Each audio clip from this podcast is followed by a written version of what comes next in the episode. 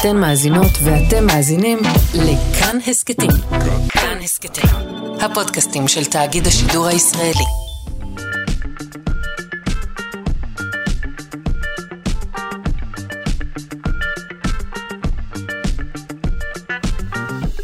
שלושה שיודעים.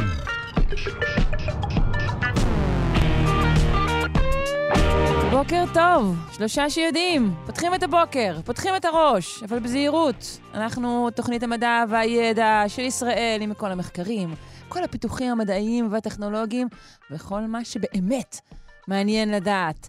אה, הבוקר אה, ניפרד אה, משני אישים, לא, עוד לא מאיילת שקד, מה פתאום?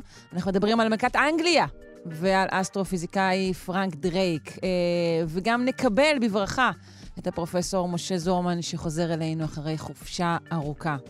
העורך שלנו רז חסון, המפיקה תמר בנימין, אל הביצוע הטכני אלון מקלר. אני שרון קנטור, שותפות בינינו נמשכת, כוחנו באחדותנו. אם אתם לא יכולים להאזין עכשיו, אז uh, מוזמנים לפתוח אותנו בשידור החוזר, בשעה שמונה בערב, uh, או uh, להאזין לנו כהסכת בכל זמן ובכל מקום שמתאים לכם, באמצעות היישומון של כאן. בואו נתחיל. אנחנו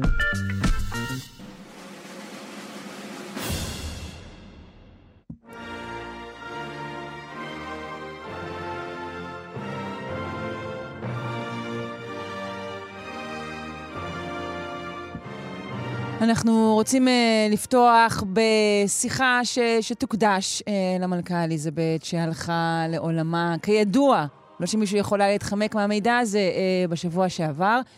אנחנו רוצים לדבר על עצם מוסד המלוכה. Uh, אילו זכויות uh, בעצם היו לו, אילו חובות, uh, מה הייתה המשמעות שלו, הסמלית והמשמעות בפועל בבריטניה. נפנה לדוקטור פרופסור, לפרופסור דרור ורמן, היסטוריון, מומחה לבית המלוכה הבריטי ונשיא המכללה האקדמית תל אביב-יפו. שלום, בוקר טוב. בוקר טוב. היי. אז אתה יודע, לאורך סוף השבוע, כמקובל ברשתות ובכלל, היו גם כאלה שלגלגו בכלל על כל מוסד המלוכה. אני רוצה שתעשה לנו קצת סדר לגבי התפקידים שיש באמת למוסד הזה. בשמחה. אני רוצה להתחיל רגע בעובדה שאני לא יודע, אני הקשבתי רק לחלק מהשידורים האינסופיים, לא, לא שמעתי שהזכירו אותה. Uh, את יודעת, אה, המלכה אליזבת שברה כל שיא אפשרי, יותר מ-70 שנה וכן הלאה וכן הלאה. שיא אחד היא לא שברה, היא המלכה השנייה, זאת אומרת, המלוכה שלה היא השנייה באורכה בהיסטוריה.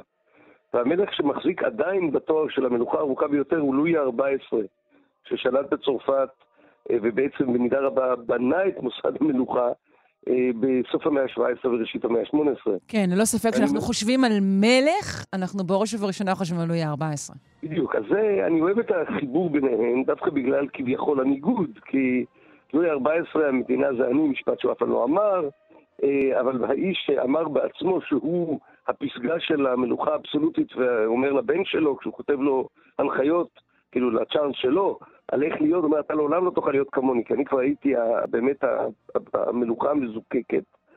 אה, ועברנו הרבה מאוד זמן, הרבה מאוד דרך מאז. כן, המלוכה הצרפתית כבר לא קיימת, זה חלק חשוב מהסיפור, תכף נחזור אליו.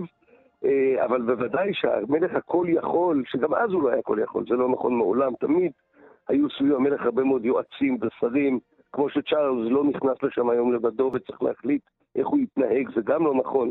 גם לא יהיה סדרה של יועצים ושרים, אבל בכן ברור שהכוח של מלך לפני 300 שנה היה עצום.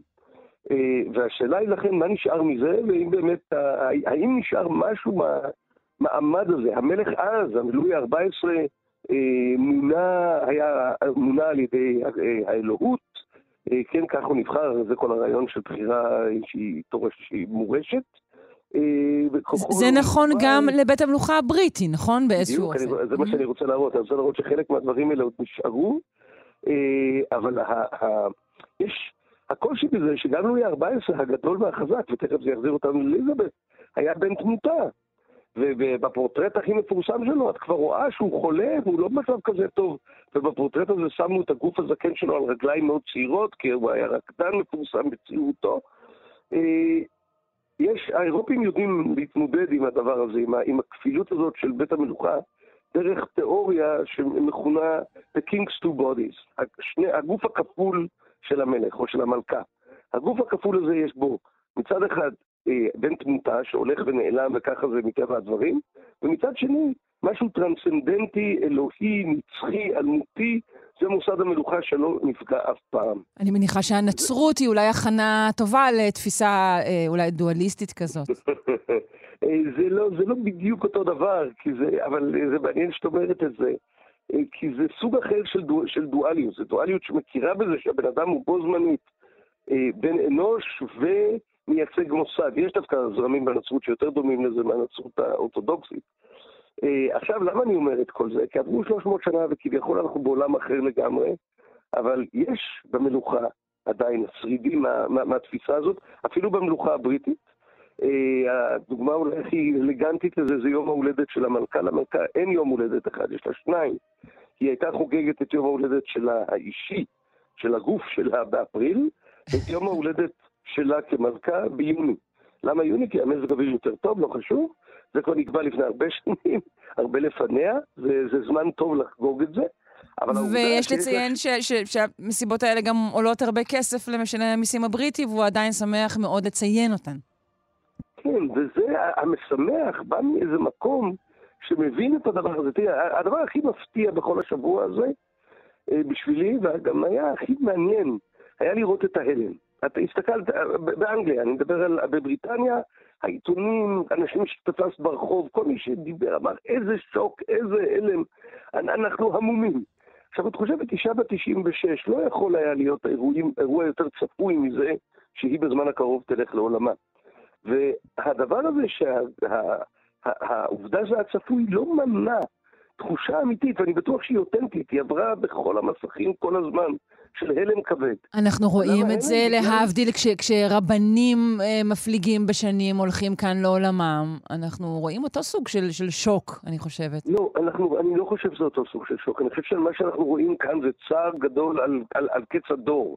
כל רב, רב כזה מגדולי הדור, זה כאילו, זה, זה, זה על... על על הידרדרות העולם בגלל שהאדם הגדול הזה כבר לא נמצא. פה זה לא היה זה. פה זה היה ממש הלם שנובע מזה שמוסד המלכות נמצא רגע במעבר, בנקודה שכבר איננה. אה, וזה דבר שקשה מאוד לקבל למוסד כמו מוסד המלוכה. והדבר שאני אומר, ואני חושב שיש לו עוד לא מעט סימנים, ותכף אני אגיד עליהם משהו, אה, הוא, הוא זה שנותן למלוכה האנגלית גם היום את, ה, את, ה, את, ה, את הכוח הארכאי, המדיאבלי, אנחנו יודעים את כל הדברים האלה שלא שייך למאה ה-21, אבל אני חושב שהוא עדיין כוח חזק מאוד. כן, את הגושפנקה, מה בעצם ממשיך את זה? אני, אני קראתי אגב משהו מאוד מעניין, שכאילו סותר קצת את כל, אה, את כל אולי אה, השאלות האלו וחיצי הלעג, מעניין אותי אם תסכים לזה, שבעצם מוסד המלוכה, קצת בדומה למה שאתה אמרת, מרכז אצלו אה, את העניין הזה באמת של, של הגושפנקה של האל, ובעצם את כל הכמיהה אולי, אה, של, הכמיהה הטבעית של אנשים למשהו שהוא מעליהם, שהוא סימבולי, ובכך דווקא מאפשר חילון יתר אה, של הפרלמנט, של הממשלה, של שאר, של שאר השלטון. האמת שזה, אני לא, לא, לא זה, זה מאוד יפה איך שאמרת את זה, אני אוהב את התפיסה הזאת, כי פה הייתי אומר, תסתכלי, עובדה שהמלוכה הצרפתית שהזכרתי קודם כבר לא קיימת, המלוכות האירופיות נעלמו כולן, אם לגמרי, ואם הפכו להיות כל כך סימבוליות שאת אפילו לא יהיה לך קשה להיזכר בשם של מלך נורבגיה או מלך הולנד. אה, והמלוכה האנגלית הצליחה לשמור את עצמה. והצליחה לשמור את עצמה בדיוק בסוג הפשרה או הכפילות שעליה את מדברת, וזה שהיא ידעה כבר 300 שנה, לא המלכה אליזבת, והמציאו הרבה הרבה לפניה, אה, היא ידעה לשמור על עצמה באופן הזה שהיא תתגמש כמה שצריך, אה, ולא תישבר. וכבר המלוכה האנגלית לפחות 300 שנה, ויהיה מי שיגיד מהמגנה קרתא מהמאה ה-13, הולכת ומוותרת על סמכויותיה. אה, מוותרת עליהם, מכירה בזה שיש עוד גורמי כוח, אה, ומשאירה לעצמה משהו אחר, וככל שהיא מוותרת, כולם מסכימים גם להשאיר. ולכן אני גם לא חושב שהיא בסכנה מיידית, כמו שנאמר בחלק מה, מהדיווחים שקראנו ושמענו בימים האחרונים אני לא חושב שמוסד המלוכה, הלעג הזה הוא לעג שהיה קיים אה, כבר אה, שנים רבות. הפעם האחרונה שהיה גל כזה של מאמרים על השאלה האם המלוכה תשרוד היה ב-1952 כשהמלכה אליזבת הצעירה עלתה על הכס וכולם חשבו, אמרו דברים דומים, האימפריה עכשיו נגמרה, אה, גדולתה של אנגליה כבר איננה, של בריטניה, מה הסיכוי שהכתר ישרוד? וכמו שראינו, 70 שנה שרד יפה מאוד. אה, אני חושב שפה הכוח שלהם הוא רב. אני רוצה להגיד עוד משהו על האנגלים והדרך שלהם אה, להבין את המבנה הפוליטי שלהם. אה, לעיתים קרובות לא זוכרים את זה שלאנגלים אין חוקה. אין חוקה כתובה, זה לא כמו האמריקאים, שיש להם חוקה כתובה 200 וכמה שנים, והם כל היום רבים ביניהם על, על, על, על הבנה של כל פסיק וכל אות בתוכה. האנגלים פועלים מתוך חוקה בלתי כתובה. כשהמלכה חותמת היום, או כשעכשיו המלך צ'ארלס השלישי יכתוב בחוקים, זה לא כי, כי החוקה מחייבת את זה, זה כי זה הנוהג. ואלה נוהגים עמוקים מאוד, מושרשים מאוד, עם מסורת חזקה מאוד. גם זה לא כל כך קל אה, לפרק, ולעג כשעצמו לא באמת מקלקל את זה ביותר מדי. כלומר, באיזשהו אופן, עצם זה שהנוהג משתמר, זה חלק מהגדולה. כלומר, זה שאין חוקה והנהגים פשוט משתמרים, זה אולי דווקא חלק מה, מהעוצמה. לגמרי, ומי שלמשל לא הבין את זה זה בוריס ג'ונסון, שהיה לו רגע או שניים שבהם הוא פגע באופן ברור ובוטה וגלוי בכללים האלה, פחות או יותר אה, בגישה שאנחנו מכירים אצל פוליטיקאים אחרים במקומות אחרים בעולם. כלומר, זה לא כתוב פה, מותר לי, אני אעשה מה שאני רוצה. והתגובה הייתה מהירה מאוד, אגב, גם ראש האופוזיציה, ודבר יותר עדין, שיום אחד הזכיר את המלכה, את ההתנהגות שלה באמת יוצאת הדופן בזמן הקורונה, כשהיא יושבת לבדה בזמן ההלוויה של בעלה ושומרת על בידוד, הביא את הניגוד בין זה לבין איך שהתנהל בוריס ג'ונסון, ומיד חטף מהספיקר של אה, בית הנבחרים שאמרנו, אנחנו לא מדברים על המלכה כאן. עכשיו, יהיה מי שיגיד זה מגוחך, מה זה לא מדברים על המלכה בבית הנבחרים, בכל מקום אחר, רק לא מפסיקים לדבר עליה. אבל אלה מסורות עמוקות מאוד, חזקות מאוד. אה, לא יהיה קל באמת, אה, את יודעת, הם לא ייעלמו מעצמם, הם לא יתאדו. כן. Uh, בסדר, אנחנו צריכים uh, uh, לחתור לסיום. Uh, איך, uh, איך תהיה ראשיתו של uh, כהונתו של, של צ'ארלס? אני כמעט לא יכולה שלא להגיד פרינס צ'ארלס, זה ממש קשה לי. קשה, זה נכון, זה כאילו זה לשמוע פרטי. כן. אני, איך היא תהיה, את יודעת, אני אתן לך, כיוון שאנחנו פה לא עסוקים בפוליטיקה, אלא קצת בראייה יותר היסטורית, היה עוד דבר אחד שהפתיע אותי והיה לי מאוד מעניין, וזה המהירות, זאת אומרת, לא המהירות, זה כבר תוכנן 20 שנה. אבל האופן המאוד חד משמעי שבו הוא בחר את השם צ'ארלס השלישי. הוא לא היה חייב לבחור אותו, הוא יכול היה לבחור לעצמו שם אחר, אה, למשל במסגרת שושלת הג'ורג'ים. Mm-hmm. ולמה זה מעניין? כי צ'ארלס הראשון וצ'ארלס השני, שניהם לא גמרו טוב. אחד מהם אה, אה, הביא למלחמת אזרחים וראשו נערף, והשני הביא את הסכנה של חזרת ה... אה, הבריטניה לקתוליות, ובסופו של דבר זה נגמר רע מאוד גם במשברים לא פשוטים. והעובדה שהוא לקח את זה, אמר, אמרה לי אחד משני דברים, או שיש לו די הרבה אומץ, ויש לו כוונה לשנות דברים, אה, ותכף אני אולי אגיד מילה אם יהיה לי עוד זמן על איזה מין דברים, אה, או שהוא פה חושב שבאמת להסתכל 300 שנה אחורה זה מעניין את כמותי ואת המאזינים שלכם, אבל לא כל כך אכפת לו. ובשתי הצורות האלה זה היה מאוד מעניין, ואני עוד, לא, עוד אי אפשר לראות לאן זה הולך, לאן זה ילך. אז באמת לסיום, אילו דברים הוא יכול לשנות? הדבר העיקרי אה, אה, שבאמת אה, הוא עסוק בו כבר הרבה מאוד שנים זה משבר האקלים ומשבר הסביבה וקיצוע האפשרי של כדור הארץ. ואיתרע מזלו שאימא שלו הכניסה לעבודה יומיים לפני שהלכה לעולמה, ממשלה שהיא מכחישת משבר אקלים באופן מאוד עמוק. ושם אני צופה שיהיו קשיים לא פשוטים, כשהמלך ירצה תפקיד יותר פוזיטיבי מאשר אי פעם היה לאימא שלו, כן. ולהעביר, להביא לפוליטיקאים את מה שהוא יחשוב שזה כל המון, אה, גם בממלכה המאוחדת וגם בעולם כולו. מעניין, אנחנו כמובן, לדעתי, לא מדברים על קיצו של כדור הארץ, אלא על אה, קיצו של המין האנושי ומינים נוספים. הכדור כנראה יישאר ויעבור שינויים. אולי מלכים לא יהיו, אבל יהיו הרבה דברים אחרים. אה, פרופסור דרור ורמן, היסטוריון, מומחה לבית המלוכה הבריטי ונשיא המכללה האקדמית תל אביב-יפו, היה תענוג לדבר איתך, תודה רבה. תודה לכם, להתראות.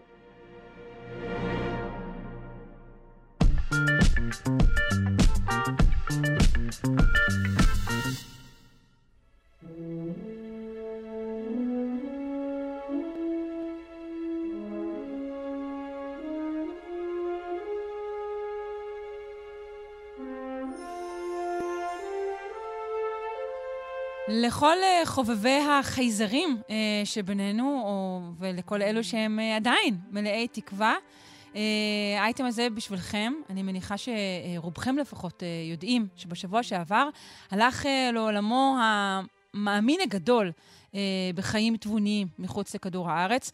הלוא הוא האסטרופיזיקאי פרנק דרייק, הוא הלך לעולמו בשיבה טובה. אנחנו רוצים לשוחח על האיש המיוחד הזה. עם אה, איש מיוחד אחר, עם הפרופסור אבי לייב, ראש המרכז לחורים שחורים וראש המכון לאסטרופיזיקה תאורטית באוניברסיטת הרווארד. שלום. שלום. תודה רבה שאתה מצטרף אלינו מן המרחקים. זה מרחק יחסית קצר לגודל היקום.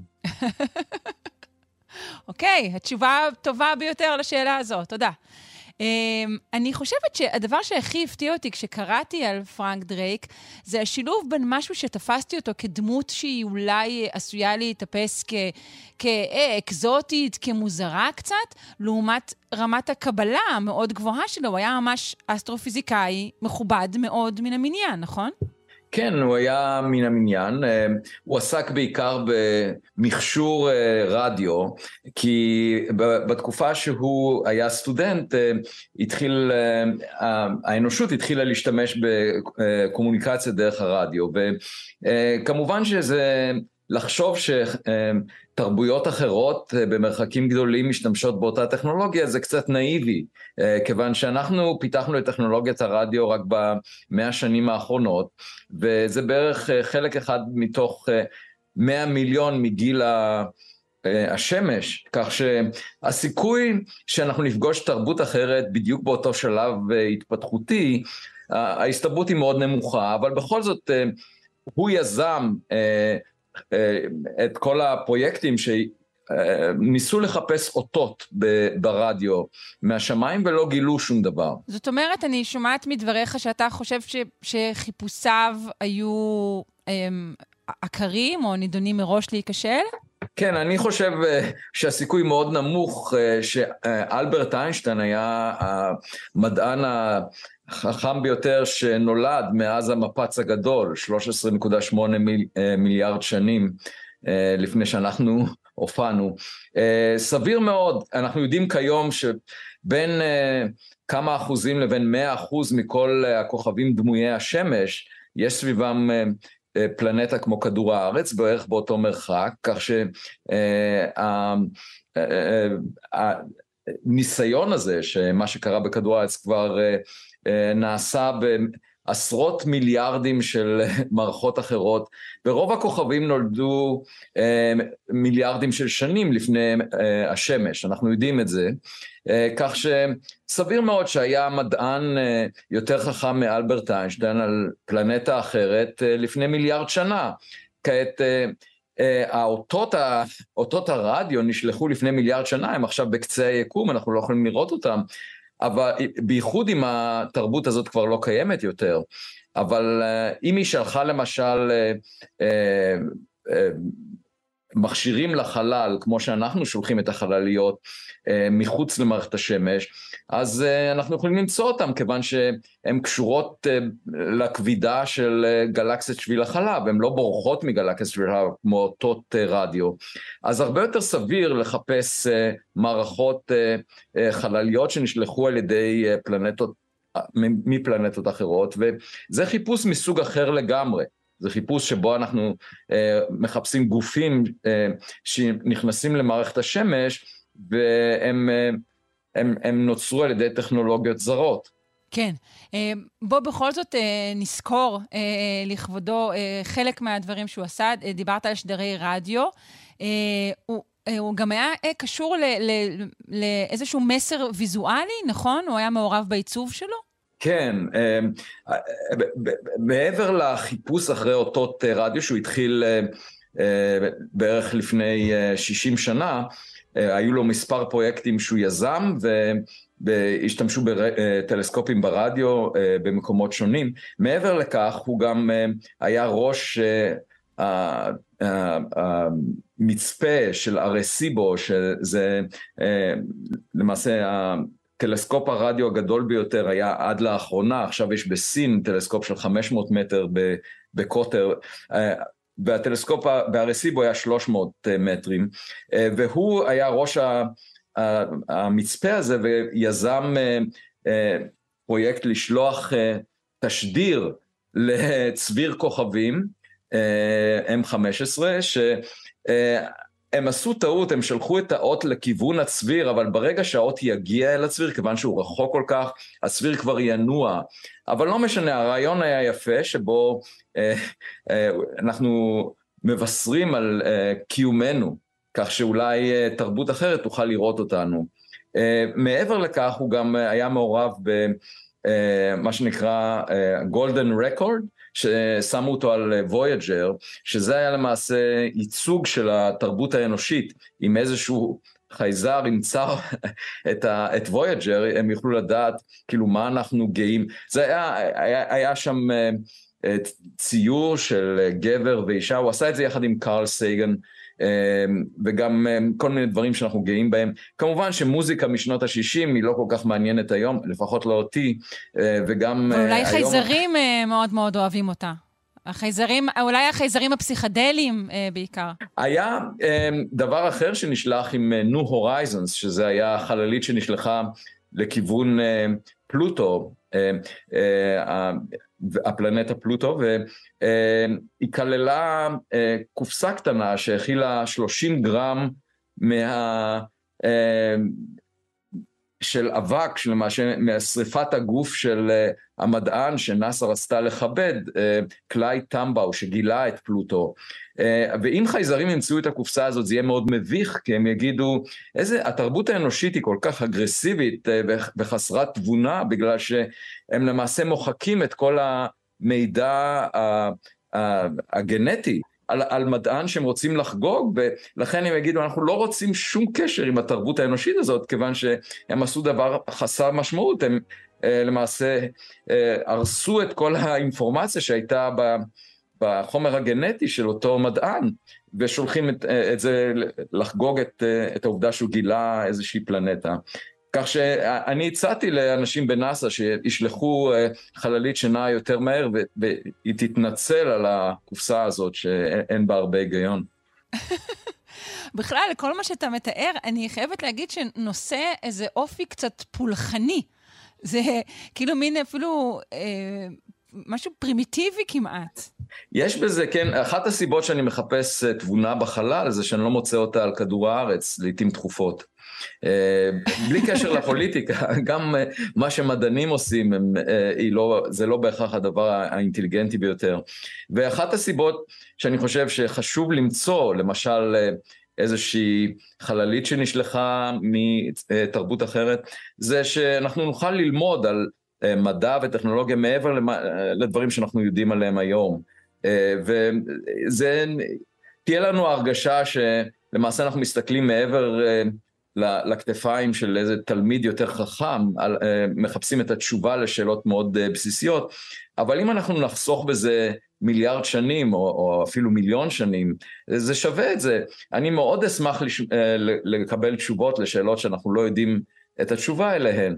וזו הסיבה שהקמתי את פרויקט גלילאו, ויש לנו מספר דרכים שבהם אנחנו מחפשים אה, מכשירים שאולי נשלחו על ידי אה, תרבויות אחרות. ואחד הדברים המעניינים זה שבחודשים הקרובים אנחנו מתכננים אה, מסע לאוקיינוס הפסיפי ליד פפואה נוגיני ששם גילינו, זאת אומרת יחד עם סטודנט שלי אנחנו גילינו את המטאור הראשון שהגיע מחוץ למערכת השמש, זה גוף בגודל של כדורסל שהתנגש עם כדור הארץ והתפרק לרסיסים אה, ליד פפואה נוגיני והוא יותר אה, דחוס ויותר חזק מבחינת חוזק חומרים אה, מאשר ברזל. זה אנחנו יודעים על בסיס הצורה שהוא התפרק אה, באטמוספירה הנמוכה של כדור הארץ.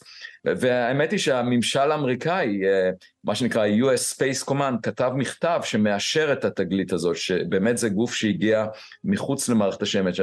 אנחנו מקווים לחפש למצוא את אה, כל הרסיסים ש... שממנו ולבדוק אם באמת הוא היה גוף מלאכותי או אולי גוף טבעי, או אה, גוש אבן מאוד אה, יוצא דופן, אז נראה מה נמצא.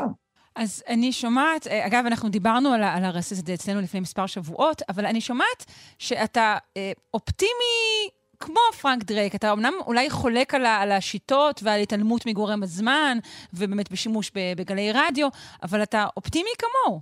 כן, אני אופטימי מסיבה אחרת, אני אופטימי מ, מ, אה, מצניעות, אה, כיוון שלא אה, נראה לי שאנחנו התרבות החכמה ביותר שאפשר לדמיין, אוקיי? על בסיס הצורה שאנחנו מתנהגים בהיסטוריה האנושית. וגם היה כל כך הרבה זמן שעבר מאז שהתחיל היקום. אז אם אנחנו מגיעים למחזה, שמגיעים למחזה רק בסופו, כן? ואנחנו לא במרכז הבמה, אז סביר מאוד שהמחזה הוא לא עלינו, אוקיי? מתוך צניעות. אה, אנחנו צריכים לחפש שחקנים אחרים, כי אולי הם יודעים על מה המחזה. אולי הם, כן, אולי הם קיבלו את השורות אי אז בהתחלה כשהם ניתנו ויוכלו להגיד לנו מה קורה פה. אמ, תוכל להסביר לנו את נוסחת דרייק על קצה המזלג? כן, נוסחת דרייק, הוא uh, פיתח אותה uh, בערך לפני 60 שנה, 61 אה, שנים, אה, ובה הוא ניסה לכמת את אה, אי הוודאות שיש לנו לגבי ההסתברות לקלוט אות ברדיו מתרבות אחרת. והנוסחה למעשה זה מכפלה של כל מיני פקטורים, שכל אחד מהם מייצג אי ודאות אחרת. וחלק מהם אנחנו יודעים היום, הוא לא ידע אותה לפני 60 שנה, ואנחנו יודעים את הערכים שלהם. למשל, זה מתחיל עם uh, קצב יצירת הכוכבים בגלקסיה שלנו, שאותו אנחנו מודדים, כבר אנחנו יודעים מהו, בערך שמש אחת לשנה, זה הקצב יצירת הכוכבים במערכת, בגלקסיה שביל החלב. ואז יש כל מיני גורמים ש... אה, מוכפלים למשל להסתברות שיש אה, פלנטה כמו כדור הארץ ליד הכוכב ואז ההסתברות שיש תרבות אה, אה, תבונתית וכך הלאה, ההסתברות שהם אה, כרגע משדרים או מה, מה אורך החיים של התרבות התבונתית או הטכנולוגית. זה הפקטור של אורך החיים הוא הקשה ביותר אה, לקבוע, זאת אומרת, מבלי לראות אותם, כן? כי אה, אנחנו יודעים שאנחנו כתרבות שמשדרת ברדיו, אה, קיימים רק בערך אה, מאה שנה, ונשאלת השאלה כמה זמן נשאר לנו, ועל בסיס הצורה שאנחנו מתנהגים, משנים את האקלים, הולכים לכל מיני מלחמות, ויש סיכוי שבתוך כמה מאות שנים אנחנו כבר לא נהיה קיימים. אה, בייחוד אם תהיה מלחמה גרעינית אה, כוללת. אה, אז נשאלת השאלה, מה, מה אורך החיים שלנו או של תרבות כמונו, וזה אחד הגורמים שהכי משפיעים על התוצאה ש, שנקבל. ואנשים ניסו לשים ערכים סבירים בכל הגורמים במשוואת דרייק, וקיבלו שמספרים כמו כמה מאות תרבויות שעכשיו ייתכן שהן משדרות ברדיו. אבל כמו שאמרתי, רוב התרבויות שהיו אי פעם קיימות, יכול להיות שהן כבר מתו, יכול להיות שהן כבר לא נמצאות, ו...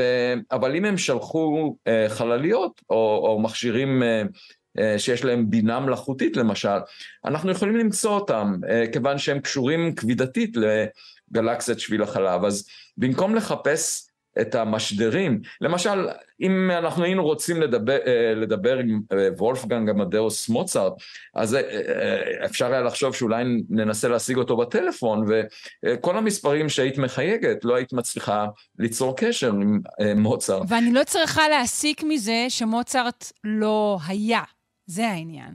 בדיוק, אנחנו, לא, ש... אנחנו לא בסינק על הזמנים, זו הבעיה. כן, כיוון שהוא השאיר מאחריו אה, שרידים שאפשר למצוא אותם ולדעת על קיומו, כל המוזיקה שהוא יצר, ובאותה מידה לחפש דברים שהתרבויות האלה השאירו מאחריהם, זה נשמע לי הרבה יותר הגיוני מאשר לחפש את האותות שהם שולחים ברגע זה, כיוון שיכול להיות שהם כבר לא בחיים. כן.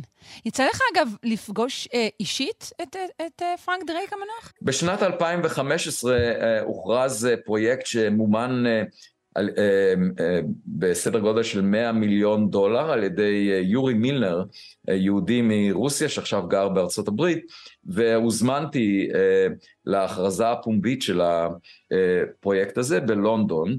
ובארוחת הערב ישבתי ליד פרנק דרייק, במשך שלוש שעות דיברנו על מה שהוא עשה וכל ההיסטוריה של העבודה שלו, והוא היה אדם מאוד נדיב, מאוד נחמד, הייתה לו חוכמה פנימית, זאת אומרת, הוא, הוא, כל דבר שהוא אמר היה בו תוכן.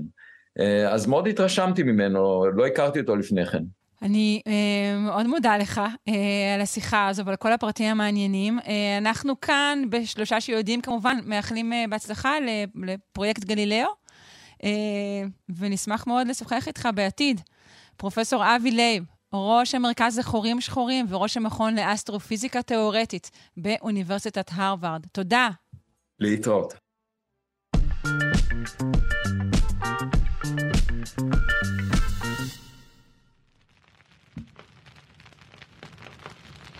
אה, האש.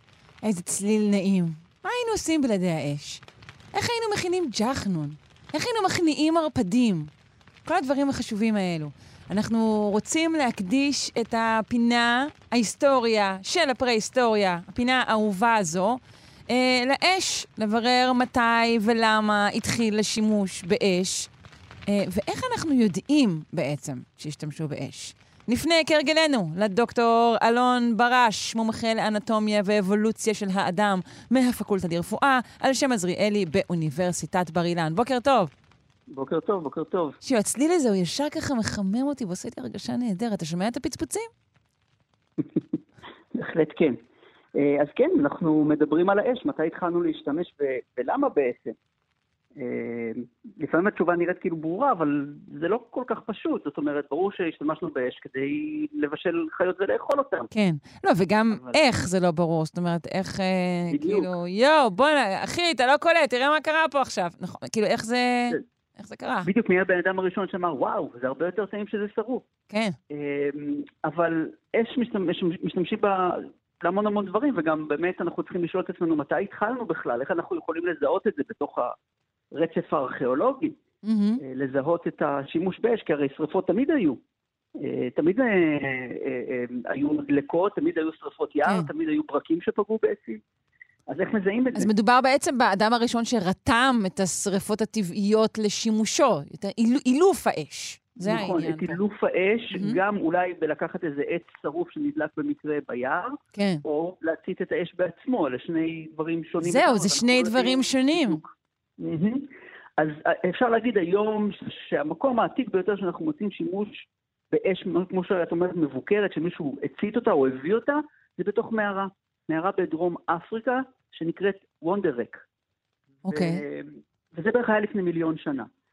זה, זה חלק מגיע... מהאתרים שכבר שוחחנו עליהם, נכון? חלק מאתרי ערש המין האנושי? ב...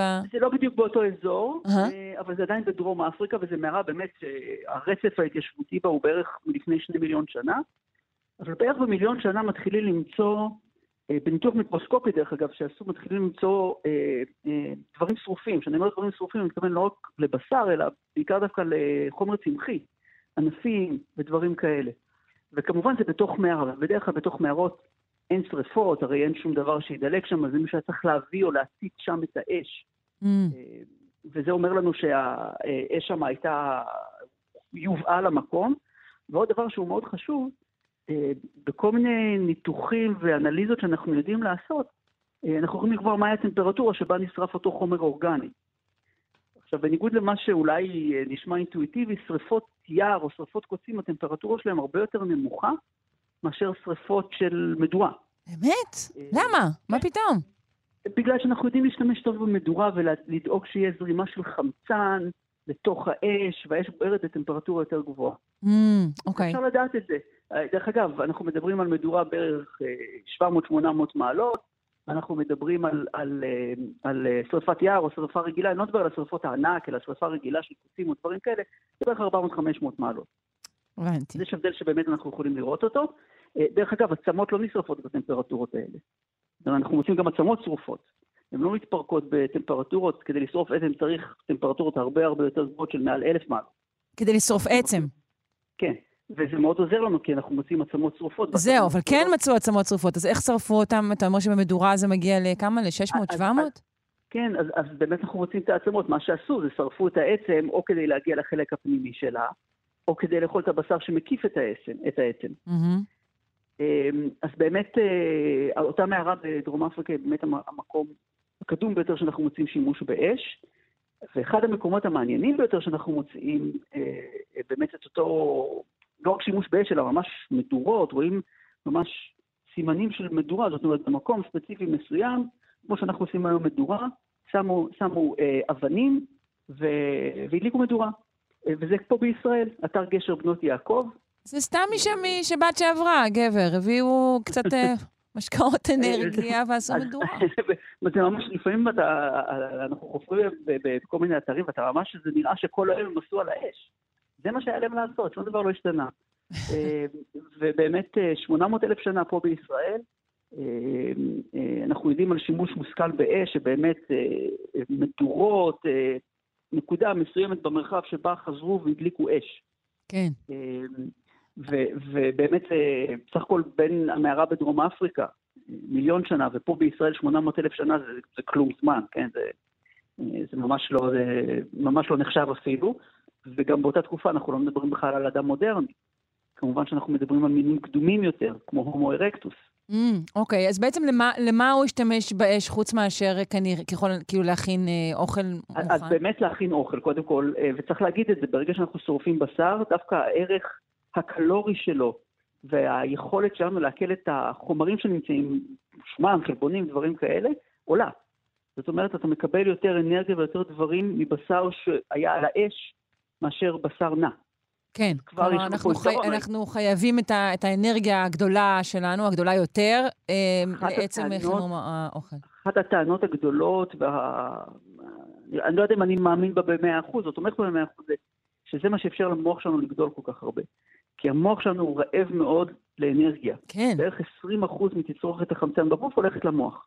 שזה נכון. המון. אם כי זה לא, לא, אני לא, אני לא מוצאת שזה מוכח כדיאטה או כך טובה, אבל כן. אם נחשוב חזק, חזק, חזק, אז זה גם כן, זה, זה עובד. כן. אמ, אבל בכל מקרה, באמת, אה, לדאוג אה, אה, למוח שלנו, אתה צריך הרבה מאוד אנרגיה, ויכול להיות שדרך בישול הבשר, העלינו את, את צריכת הקלוריות שלנו בעצם, את היכולת שלנו לקלוט קלוריות, זו מחשבה מעניינת. אבל מעבר לדברים האלה, אש גם כן עושה לנו עוד דברים מאוד מאוד טובים. קודם כל, היא נותנת לילה. אם אין לך אש, אתה לא רואה, אנחנו מדברים על לפני 500 אה, אלף שנה, מיליון... כן, אה, מדובר בהרחבת שעות הפעילות. כן, אה, יש חושך, אתה לא רואה כלום, אין אור, אלא בימים שיש ירח. אז אתה יכול פתאום לזוז בלילה, אתה יכול לצוד בלילה. אתה יכול למנוע מדברים לאכול אותך. בואו לא נשכח שבתקופות האלה אנחנו מדברים על... אנחנו חלק משרשרת המזון, כן? אוכלים אותנו. כן. הרבה זמן אנחנו מוצאים את זה ברקורד הארכיאולוגי. אז פתאום אנחנו יכולים להגן על עצמנו. כן. אה, מחיות שטורפות אותנו. אה, אנחנו גם, אה, השימוש באש גם הוא מאפשר לנו לעבוד יותר טוב עם כלים. למשל, עץ ששורפים אותו במידה הנכונה, וצריך לדעת לעשות את זה. הוא נהיה חזק יותר. וההומו ארקטוס כבר השתמש בזה כן. לכל השימושים האלו? כן, אנחנו עוד נדבר על זה מתישהו בהמשך, אבל אנחנו ממש מוצאים אה, חניתות מעץ, אה, של הומו ארקטוס קרוב לוודאי, שנשרפו באש. כל הכבוד לו. ממש ככה. הוא לא, כמו שאני אומרת, אנחנו לא המצאנו כלום. אולי בכלל באבולוציה אנחנו אף פעם לא ממציאים שום דבר. אנחנו משפרים ומעדנים אה, אה, את מה שהיה לפנינו. זה, זה הסיפור של האבולוציה בסופו של דבר. מחשבה יפה וצנועה. אה, לסיום פינתנו זו, לצערי, אה, דוקטור אלון ברש, מומחה לאנטומיה ואבולוציה של האדם מהפקולטה לרפואה על שם עזריאלי באוניברסיטת בר אילן. המשך יום טוב. תודה, תודה. ביי.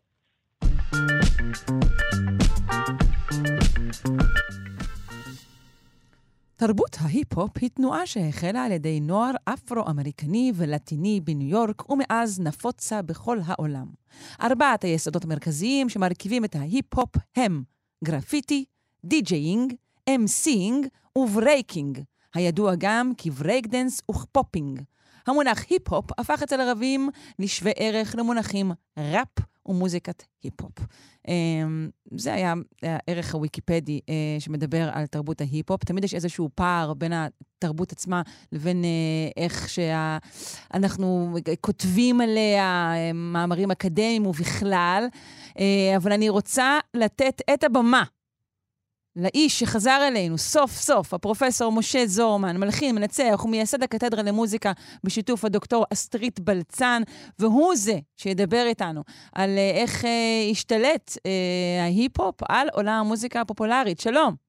שלום, בוקר טוב. מה שלומך? אני, אני על הכיפאק, טוב לשמוע את קולך. מה עשית בלעדינו כל הזמן הזה? התגעגעתי, מה אני אגיד רק לך? התגעגעת, נכון? לא עשית שום. דבר אחר. ישבת שם בפינה והתגעגעת אלינו. כן, ובכל זאת למדתי משהו, אתה יוצא לארצות הים, אתה בכל זאת לומד משהו מהגויים האלה. כן, ארצות הים. אז זהו, אז זהו, אז העניין הזה של ראפ, שזה, הקדמת ב- בצורה מאוד מאוד אקדמית.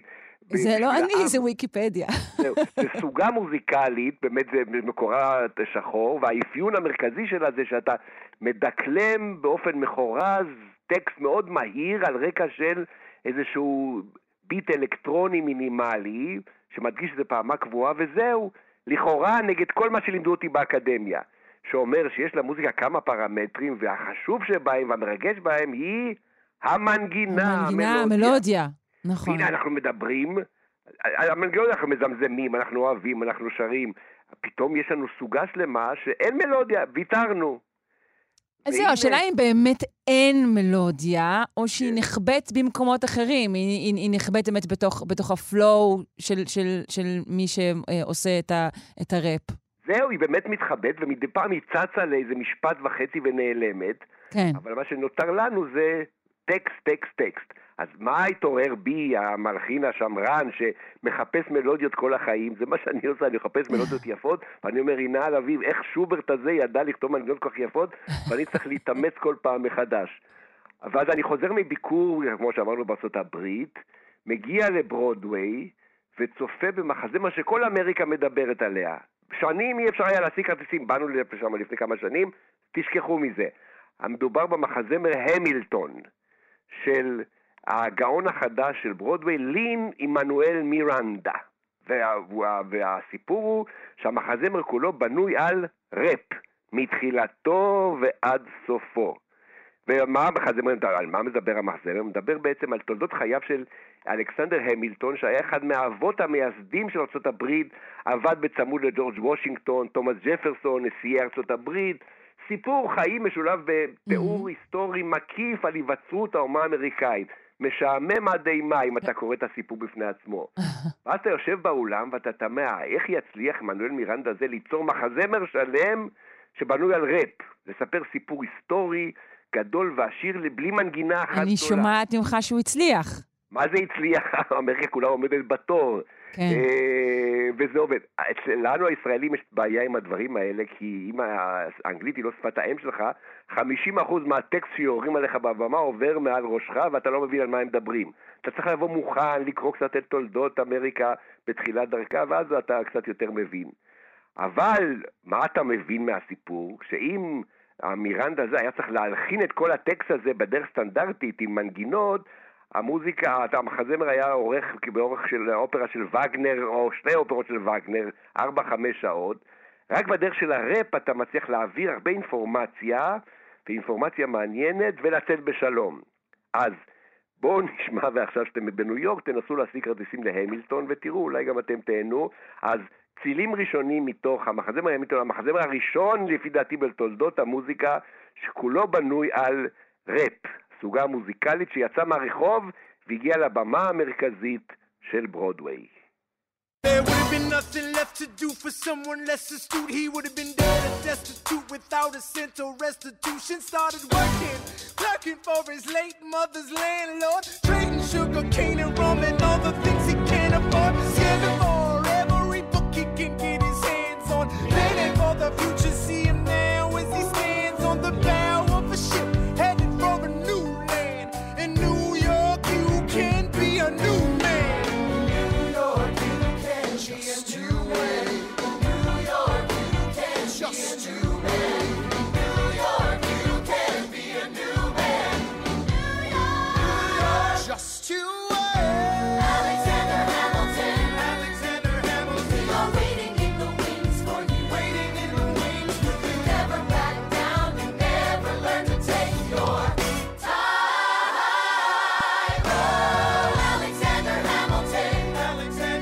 אבל שומעים פה את הברודוויי, אתה יודע, זה לא ממש. street, כאילו, הדבר אני הזה. בחרתי קטע, מה שקרוי, רך למאזינים, כדי שלא... י- לא, זה רך ובאמת ממש שומעים, כאילו, בתוך, הראפ יש הר- הרבה מאוד מה- מתרבות המוזיקה של המחזמר. ברור, כן. ברור. ב- ב- אבל, אבל יש גם את הסיפור הזה של אתה לא יכול לצאת ולזמזם מנגינה גדולה כמו אצל רוג'רס והמרסטיין או משהו כזה. אתה מחפש דברים... כן, זהו, אני ציפיתי שתתנסה על זה, אני מעט מאוכזבת, אבל בסדר. לא, לא, לא, שמעי, בסופו של דבר, אחרי שנגמור את השיחה, אני אגיד, אני עדיין אה, האיש של מנגינות, אבל אני מנסה, אני יכול... בוא נגיע ארצה ונראה מה קרה לתרבות הישראלית. ש, ש- נכון, ששנים את- אמרו שאי אפשר בכלל לעשות אה, ראפ בעברית, שהשפה הזו לא מאפשרת, שאין לה, אין לה את זה. אין לה את זה, ופתאום, בואו נשמע איזה דוגמה אחת או שניים, מכל מיני דורות. דג הנחש, אחד הראש... הלהקה אחת מהראשונות כן, שהתעסקה עם נחש. זה, שיר בשם Welcome to Israel. איך אתה יכול להלחין במנגינה טקסט כמו Welcome to Israel, תן לי בראש, מוכנים אז יאללה, בלאגן, Welcome to Israel. אתה יכול למצוא לזה מנגינה? אולי כן, אבל המנגינה תהיה כזאת קצת אה, מאולצת. אחרי בסוף אולי אני אספר לך איזה סיפור שמעסיק אותי בימים אלה, אני מלחין את מגילת העצמאות. בהזדמנות נספר לך על זה, ופתאום אני גם משתמש בראפ במגילת העצמאות שלנו. כן. אז זה סיפור אחר. אז אה, תסכימו איתי שכדאי לשמוע את הדג נחש, איך נשמע, מצלצל... כן. שאנן סטריט יכול לעשות את זה, אני בטוחה. אנחנו יכולים לעשות את זה בוא. הדג נחש מספר לנו על הראפ בעברית. נפרד ממאזן, בז'בוטינסקי נמיר, לתפור חצי מדינה, ואחר כך לשיר, נותנים הערב עבודה, במכללת תל חי, ערב טוב ישראל, עם ישראל סוג של חי, אנחנו פה בשבילו, אין שאלה כמובן, אבל תנו לי רק שנייה להיחלץ מהוון, ראש המועצה נואם כבר חצי שעה, היינו יחד בתנועה, הפאן, הקהל, מוכנים? אז יאללה בלאגון! Welcome to Israel! אז אה, אנחנו שומעים פה הדג נחש, זה באמת גם אה, להקה שהיא, שהיא פוליטית, והיא תמיד, היא משתמשת בעצם אה, בראפ להרבה מאוד אמירות, זה כמו כמעט כל מיני טורי דעה אה, אה, שנונים ומולחנים. וזה כנראה אפשר לעשות בראפ הרבה יותר מוצלח מאשר לנסות... כן, כמו שאמרת על המילטון בעצם, באמת אפשר... כמו אה, שאמרתי על המילטון. אבל זהו, אבל תראו שגם הדור הצעיר שגדל פה בארץ, אתה אומר תרבות שחורה, שצמחה איכשהו ב, ב, ב, ב, בשכונות של, של, אה, של ניו יורק, אבל קחו זמרת צעירה, כולם מדברים עליה היום, גם אליי היא הגיעה כן. דרך כל מיני ילדים במשפחה, בשם נונו. כן. אה, זמרת ישראלית צעירה, השנה היא זכתה בתואר גם תגלית השנה בפרסי אקו"ם, גדלה בתל אביב, למדה בגימנסיה הרצליה, שירתה בצבא כזמרת, למדה ברימון, מה יותר ישראלי מזה? לא, לא רק ישראלי, וגם יש אפילו, אפשר לומר אפילו פריבילגי, כלומר זה לא משהו שנולד ברחוב. לא משהו על הרחוב.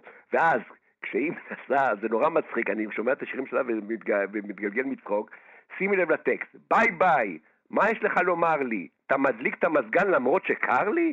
מספר לי סיפורים מממלכת צ'רלי, אני לא יודע איזה מי זה צ'רלי, אולי צ'רלי צ'פלין, מה, אתה נורמלי? תגיד לי, אתה נורמלי? טקסט הכי יומיומי ואפשרי. אבל- נכון, צריך להגיד שזה אבל הת- התחיל בתור משהו שהוא על, לא יודעת, על קצת פרודי, סאטירי, זו דמות. זאת, זה הרי דמות, זה לא דמות, היא, בהחלט. זה, זה, זה, זה פרודיה, אבל נורא, עם הרבה מאוד כישרון, והדבר הזה יושב בול על הסיפור הזה שנקרא הראפ שלנו, אז הנה יש לנו מה שקרוי ראפ צעיר ונמרץ בעברית, ואנחנו גם חלק מהעולם הגדול, לא רק המילטון וברודווי, אלא גם נו נו. בוא נשמע אותה קצת. hey boy, מה יש לך לומר לי? אתה מדליק את המזגן למרות שקר לי? מספר לי סיפורים ממלכת צ'רלי? מה, אתה נורמלי? תגיד לי, אתה נורמלי? hey boy, אתה במה זה לא טוב. מדבר על עצמך בגוף שלישי stop. קוראים לך יאיר, אתה לא צריך להזכיר זאת. אתה נכנס לחדר ואומר יאיר פה. החיים שלי היו טובים גם קודם. מקסימום אני ביום רע שמה אודם. עוד מילה אחת אתה מחוק לי מהלו"ז קלים. ביומן אני רושמת וקובעת. יש לי יוגה בשקיעה ביום שבת. אין לי זמן אליך בשגרה החדשה שלי. בוקר צריך בצח, צהריים שחט, ערב קרחן, I'm living the dream. בוקר צריך בצח, צהריים שחט, ערב קרחן, I'm living the dream. יש אותי בלעדיך, יש אותי ברמות. טוב, תשמע, זה באמת מבריק בתור כאילו כתיבת פופ, האופן שבו היא מכופפת את השפה אה, לצרכיה, זה מבריק. זה מבריק, וכבר מאמרים אקדמיים לגמרי, נכתבו על, בצדק. על הנונו הזה. הוא בסדק, כן, אתה קורא את זה בהתחלה, אתה מזלזל, ואחרי זה אתה אומר, וואו, זה נורא מבריק הסיפור הזה. כן. שוב, אני לא יודעת אם- אני לא יודעת להגיד אם מוזיקלית, זה התחום שלך, אבל כן. בתור אה, אה, טקסט זה... לא יודע, אני יושב ושומע, ובאמת, כמו שאמרתי, אנחנו מח- מגיעים ממוזיקה שאחד העקרונות שלה, חוץ מהרמוניה ותזמור וזה, זה גם חיפוש אחרי מלודיה, כן. שעבדה לנו במאה ה-20 לגמרי במוזיקה בת זמננו, אבל על זה נדבר בהזדמנות אבל. שים לב שבתוך ה... ולא רק בתוך ההיפ-הופ הישראלי, כן. כאילו אה, אלמנטים מזרחיים וסלסול זה זה must. זה לא נכון. רק היפ-הופ אמריקאי. זה נהדר, זה נהדר, שפתאום התזמורת מבליחה פה ושמה באיזה מוואל קטן מזרחי, וזה אומר, הנה, זה גם אה, שלנו. ואיך אתה יודע שהראפ הופך להיות חלק מהתרבות המיינסטרים הישראלית? ברגע שאלפי אנשים בקיסריה או במופעים המונים אחרים מדקלמים את הטקסט ביחד עם הראפ, הראפר, אתה מבין, זהו, זה הפך להיות חלק מהתרבות שלנו. ואתה יושב ומסתכל על האלפים האלה, מדקלמים את השורות האינסופיות של הטקסט, ואתה אומר, וואו, משהו קרה פה. אז אה, בוא נשמע לסיכום דוגמה כזאת של, אה, של קהל שלם שר ביחד עם טונה ויסמין מועלם, הם שרים על סהרה. אה, מהמם. וכל מה שאנחנו שומעים זה טונה שר, אבל הקהל כולו, אלפי אנשים, מדקלמים את הטקסט ביחד איתו. זאת אומרת, כנראה שזה ב- מנגן על איזשהו אה, מנגינה שמדברת להרבה מאוד אה, אנשים. כן, זה גם זהו. מנגינה וגם באמת ריבוי של טקסט. זה אולי סיימן של התרבות שלנו, אנחנו תרבות של הרבה מאוד טקסט. אה, אני אפרד ממך לפני שנשמע את הקטע הזה של טונה ויסמין מועלם, פרופסור משה זורמן, מלחין, מנצח ומייסד הקתדרה למוסיקה בשיתוף הדוקטור אסטרית בלצן. איזה כיף שחזרת אלינו. ובשבוע הבא מנגינות יפות, לא לדאוג. גם זה יפה. בסדר, ביי, להיט. ביי.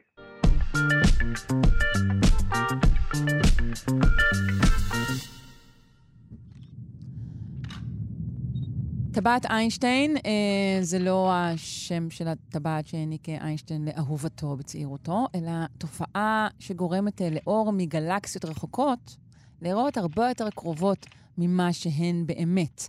אה, טבעת כזו נלכדה על ידי טלסקופ החלל ג'יימס ווב. אנחנו רוצים אה, להבין מה זה בדיוק אה, טבעת איינשטיין אה, ומה הראה לנו אה, הטלסקופ. בעזרתו האדיבה של הפרופסור ראם סערי. בוקר טוב. היי, בוקר טוב, אסטרופיזיקאי המכון רקח לפיזיקה באוניברסיטה העברית. ואנחנו רוצים uh, לשוחח איתך על uh, טבעת איינשטיין, כפי שנצפתה uh, על ידי uh, ג'יימס ווב. מה זה טבעת איינשטיין? מה זה טבעת איינשטיין? אם... אה, אוקיי, מדובר פה על בעצם אפקט של אה, גרביטציה על אור. לא על אה, חומר, אלא על אור. אז בעצם אם יש אה, מקור אור רחוק, שבינו לבינך יש עוד מקור של חומר, עוד חומר שיש לו גרביטציה, אז האור שמגיע מהאובייקט הרחוק יכול ללכת במקום ישר אליך, הוא יכול ללכת לצידו של ה... של ה... לצידה של המסה שנמצאת ביניכם, ובגלל הגרביטציה שלה, להגיע אליך, וכיוון שהוא יכול לעשות את זה גם מימינה, גם משמאלה, גם מעליה וגם מתחתיה, כמו שאומרים במחבואים. כן. מי שאחוריי, מצדדיי, העומד, כן. זה, הוא העומד, אז ככה רואים את, ה... את האור שמגיע מהמקור הרחוק, מכל הצדדים של, ה... של המסה שבאמצע, ובעצם רואים טבעת. זה, זה נשמע זהו, כמו משהו שאנחנו, שקיים גם um, כאן אצלנו ולעיניים בלתי מזוינות. כלומר, מה שנקרא, נגיד בקולנוע Backlight, שאתה מראה משהו מאחורי עצם, ואז יש, נגיד עצם עגול לצורך העניין, ואז טבעת של אור?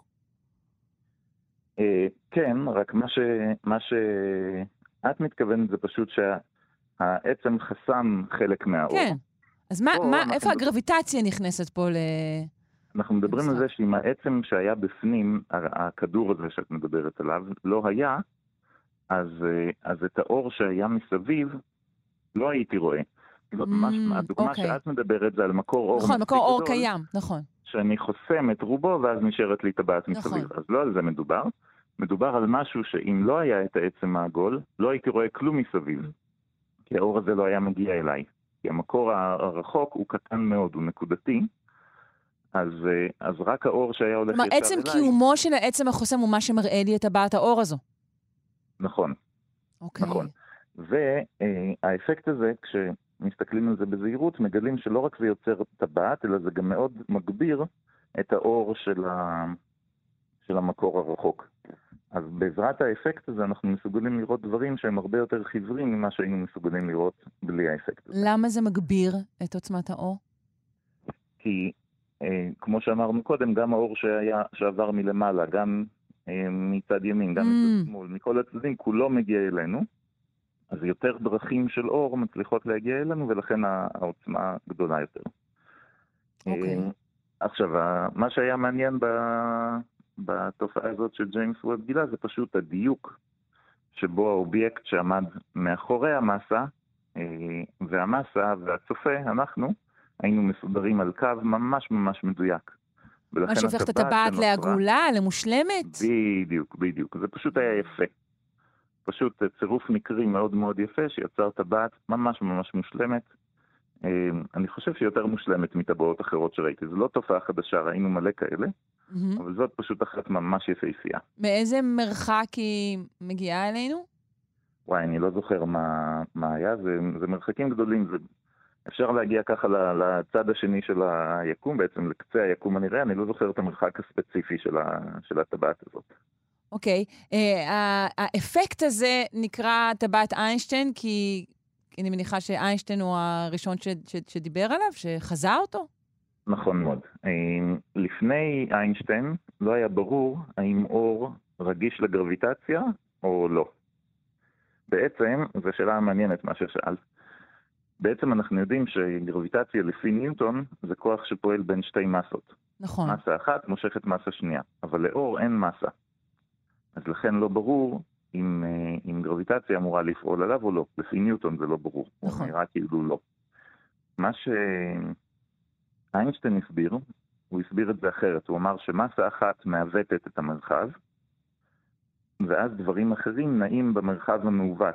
ואז לא משנה אם יש להם מסה או לא, כולם נעים אותו דבר. אז גם האור אה, מטה את מסלולו אה, בגלל הגרביטציה. ואז הוא גם חישב את החישוב להגיד מה צריכה להיות גודל הטבעת לפי המסות וכולי, והבין את כל הסיפור עד הסוף. אוקיי, זה קשה מאוד להבנה, אני מודה. זה כאילו אומר שבעצם לאור יש תכונות שהן כמו תכונות של מסה?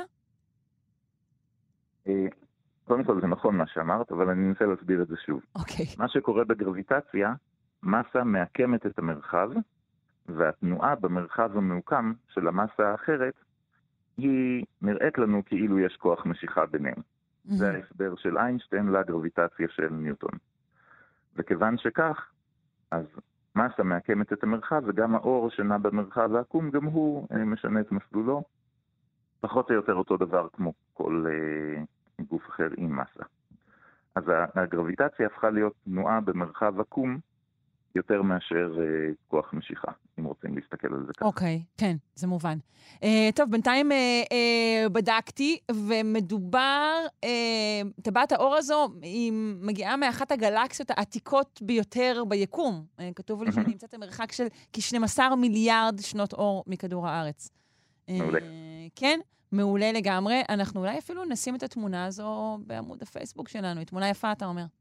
נכון, יפהפייה. וגם אה, אה, חיברו שם תמונות מכמה צבעים, אז היא גם אה, יפה, רואים גם את הצבעים השונים של הטבעת והנקודה שנמצאת באמצע. כן. הנקודה שנמצאת באמצע זאת הגלקסיה שמייצרת את הגרביטציה, שמסיטה את האור, והטבעת זה האור של, ה... של בעצם נקודה אחרת שהייתה אמורה להיות מאחורי הנקודה שנמצאת באמצע, במקום זה אנחנו רואים אותה בתור טבעת. ורואים אותם אה, בצבעים שונים, זה גם יפה. יש להם צבעים שונים, וגם בגלל התפשטות היקום, שמשנה את הצבע של האובייקט הרחוק לאדום יותר. אה, כן, נכון. Um, טוב, זה מעניין כל מה שאתה אומר לגבי המושג יפה. זאת אומרת, עד כמה הדבר הזה שזה יפה לכל עין, גם לעין שלא יודעת את כל הדברים בדיוק. שאמרת, עד כמה נכון. האסתטיקה הזו כשלעצמה היא בעצם חשובה אני אגיד לה, לתמיכה של הציבור בחקר החלל, אה, לתקציבים שהולכים לתחום הזה. יש בזה משהו גם כן. נכון אה, מאוד. פרופ... אבל היופי נכון? הוא פשוט יופי טהור. זהו, יופי טהור. הוא יופי טהור, יופי לכל עין. אה, פרופסור ראם סערי, אסטרופיזיקאי במכון רקח לפיזיקה באוניברסיטה העברית, אני מודה לך על השיחה הזו. תודה. ביי ביי.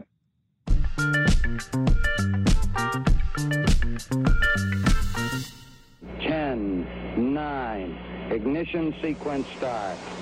Six, five, four, three, two, one. כמו שניתן להבין, אנחנו ממשיכים בענייני החלל. אה, סוכנות החלל האמריקנית, נאס"א, תרסק את אחת מהחלליות שלה אה, בשווי של 330 מיליון דולר. בקטנה. למה היא עושה את זה? למה לה? אה, נפנה לדוקטור דוד פולישוק, אסטרופיזיקאי ממכון ויצמן למדע. שלום. שלום רב, ולא סתם תרסק, תרסק אותו על אה, אסטרואיד. למה? מטרה על הריסוק הזה. אוקיי. אה, כדור הארץ באופן uh, קבוע נמצא בסכנה מתקיעה של אסטרואיד. זהו, פעם הייתי נורא מתרגשת מהידיעות האלה, הייתי פה, הייתי פה מתקשרת לרז, אומרת לו, אל תשאל, חייבים לדבר על זה, אסטרואיד עומד לפגוע, אבל לא, זה חדשות לבקרים, יש את הידיעות האלו. החדשות בעיתונות הם אה, אכן, אתה יודע, מטרתם זה מין זאב זאב כזה, clickbait, אבל אכן, אחת לכמה זמן פוגע בכדור הארץ אה, אסטרואיד. אה, אחת לנאמר אלף שנים, אפילו הגודל שלו יכול להיות אה, גדול מספיק כדי לעשות נזק מקומי, נזק אפילו רב. אה, ואנחנו לא כן, וצריך לזכור שהיה איזה אסטרואיד אחד אי אז שגם עשה נזק גדול מאוד.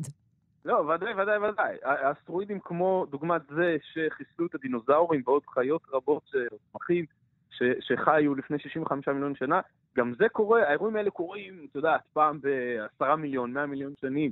אז, אז באלה אנחנו לא מטפלים, אבל אנחנו מאוד רוצים לדעת איך לטפל, איך למנוע פגיעה של אסטרואידים בגודל של אה, 50 מטר, 100 מטר. והדברים האלה קורים אחת ל-100 שנה, אחת ל-1000 שנה, ואנחנו רוצים להיות מוכנים, זה יקרה דווקא אצלנו, שנהיה מוכנים. ואחת השיטות שמתכננים, אה, שמנסחים אה, אה, עכשיו, זה פגיעה של חללית באסטרואיד ופשוט דחיפה שלו, הסטת המסלול שלו. וזה הניסוי שהולך להתרחש עכשיו. אז ה-330 מיליון דולר האלה, זה העלות של אה, לבנות כזה חללית ולשגר אותה, וכמובן כן. כל הצוות מסביב. אבל זה אולי יחסוך לנו. אחר כך, אתה אומר. כן, החללית הזאת היא די ריקה, יש בה בסך הכל מצלמה, כן. אה, טלסקופ קטן ומצלמה, ויש בה עוד איזה קופסת נעליים קטנה, או חללית אחרת בגודל של קופסת נעליים, שתשתחרר מהחללית הגדולה יותר ותצפה באירוע בזמן הפגיעה. אה, אוקיי. כלומר, החללית היא זו שתפגע, אבל אותה אה, מצלמה בתוך קופסת נעליים אמרת? אה, היא, היא תצא. החוצה ותשקיף אה, תשקיף על האירוע. לא, אני מדמיינת את זה עכשיו באמת בתוך קופסת נעליים כזה, עם איזה נייר מרשרש. אני, האמת שאני ראיתי את זה פעם ראשונה, זה, זה, זה אפילו ברמת המשעשע. עד כדי כך היא קטנה, החללית, גם החללית הגדולה שתתרסק, בסך הכל כמטר וחצי על מטר וחצי. היא גם כן קטנה כן. מאוד. גם קטנה מאוד. כולה חצי טון, זה הכל, אבל החצי טון הזה, שהוא נע במהירות של שישה וחצי קילומטר לשנייה בערך, אוקיי?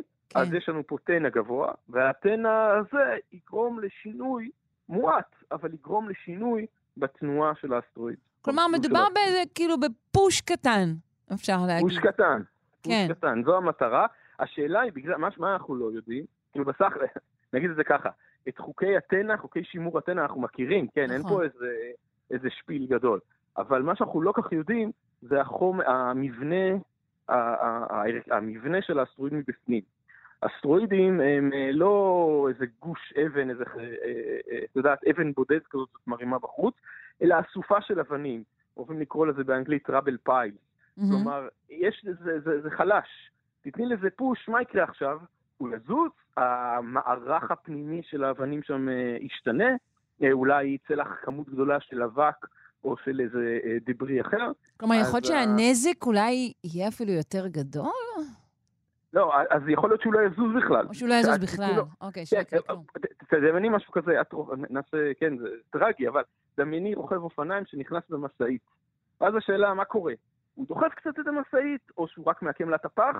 מה, מה בדיוק קורה שם באזור הזה? זה מה שאנחנו הולכים לנסות. אגב, הדובר הקודם שלך, ראם סארי, כן. יש לו מחקר חשוב מאוד על המבנה הזה של הסטרואידים, אה, של הראבל פייל, כמו שאמרתי, ערימת החצץ הזאת. אה, כן, אז, אז, אז יש לו גם נגיעה לזה. טוב, אוקיי. חבל שלא שאלתי אותו טיפה על זה, לא ידעתי. אמ, זה דבר שלא נוסה בעבר אף פעם, נכון? אה, העניין הזה של לא, חללית כן. מתאבדת. לא, לא, לא נוסה, בטח שלא בסדר גודל הזה.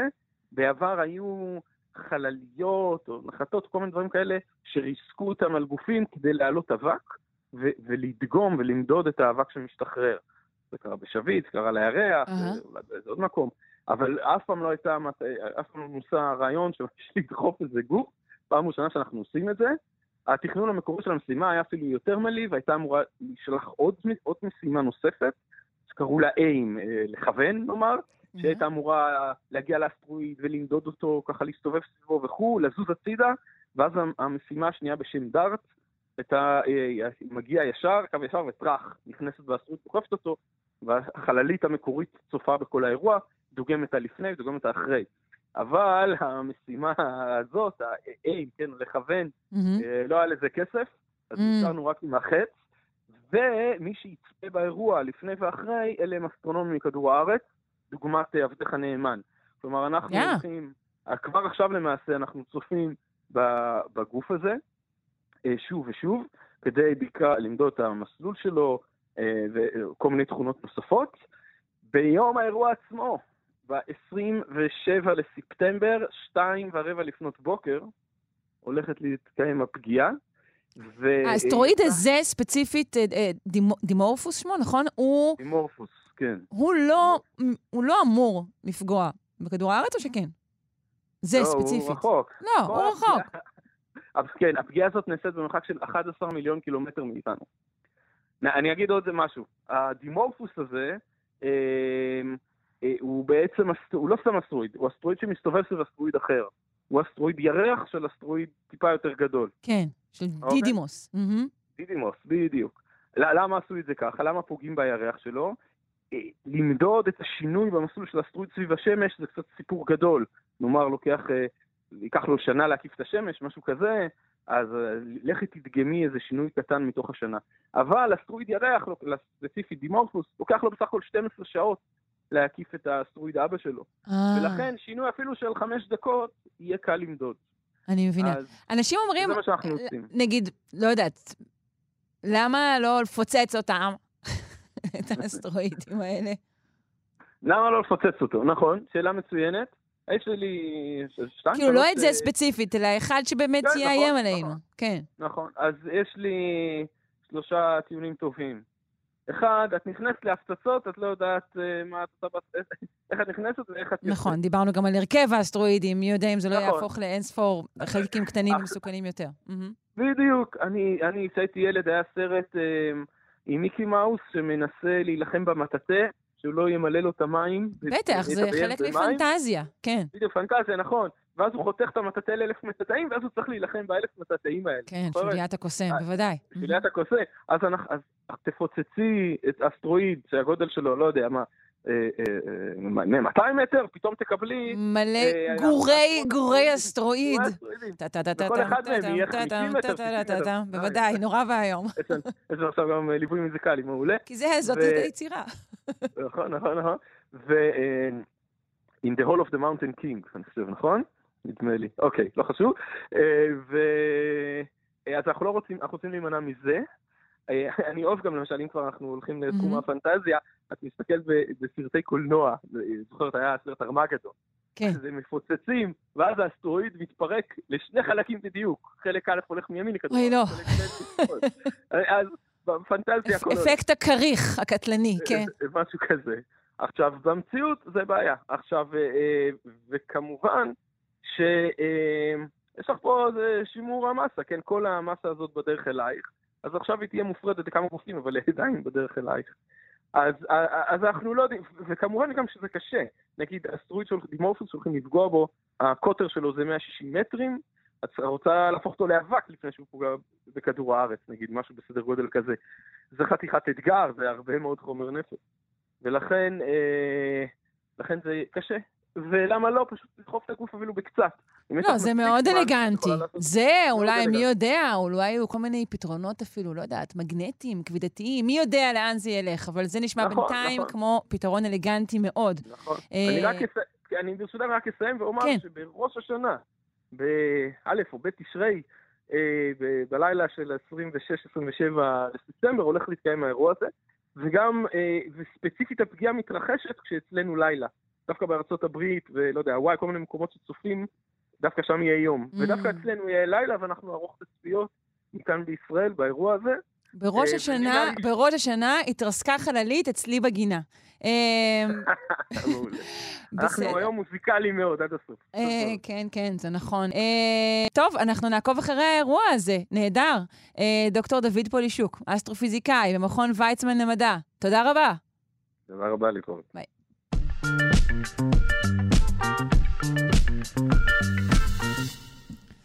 חששתם מהאלמנה השחורה? הא! קבלו את האלמנה החומה. אה, מחקר חדש מגלה אה, שהעכביש מסוג האלמנה החומה, הוא התגלה בתל אביב כבר אה, בשנות ה-80 של המאה הקודמת, הוא פלש בהמשך לנגב, מתרבה שם בקצב עצום, ובכך מסכן את כל המערך האקולוגי של האזור. אה, נפנה לדוקטור דני סימון, עוצר באוסף החרקים של מוזיאון הטבע על שם שטיינהארט באוניברסיטת תל אביב. שלום. שלום, בוקר טוב. בוא נדבר אה, על המין הזה, ה- הכבישה החומה. במה הוא מיוחד מאחיו, האלמנה השחורה אה, והעכביש הלבן, אה, האלמנה הלבנה? כן, אז האלמנה החומה היא בהחלט פרט מעניין, אבל לפני זה חשוב להדגיש שזה מחקר שנעשה על ידי אה, דוקטור מוניקה מאורי, פרופסור יעל לובין ופרופסור מיכל סגולי, מהמכונים לחקר המדבר באוניברסיטת בן גוריון. יישר כוח לא לשלושתן.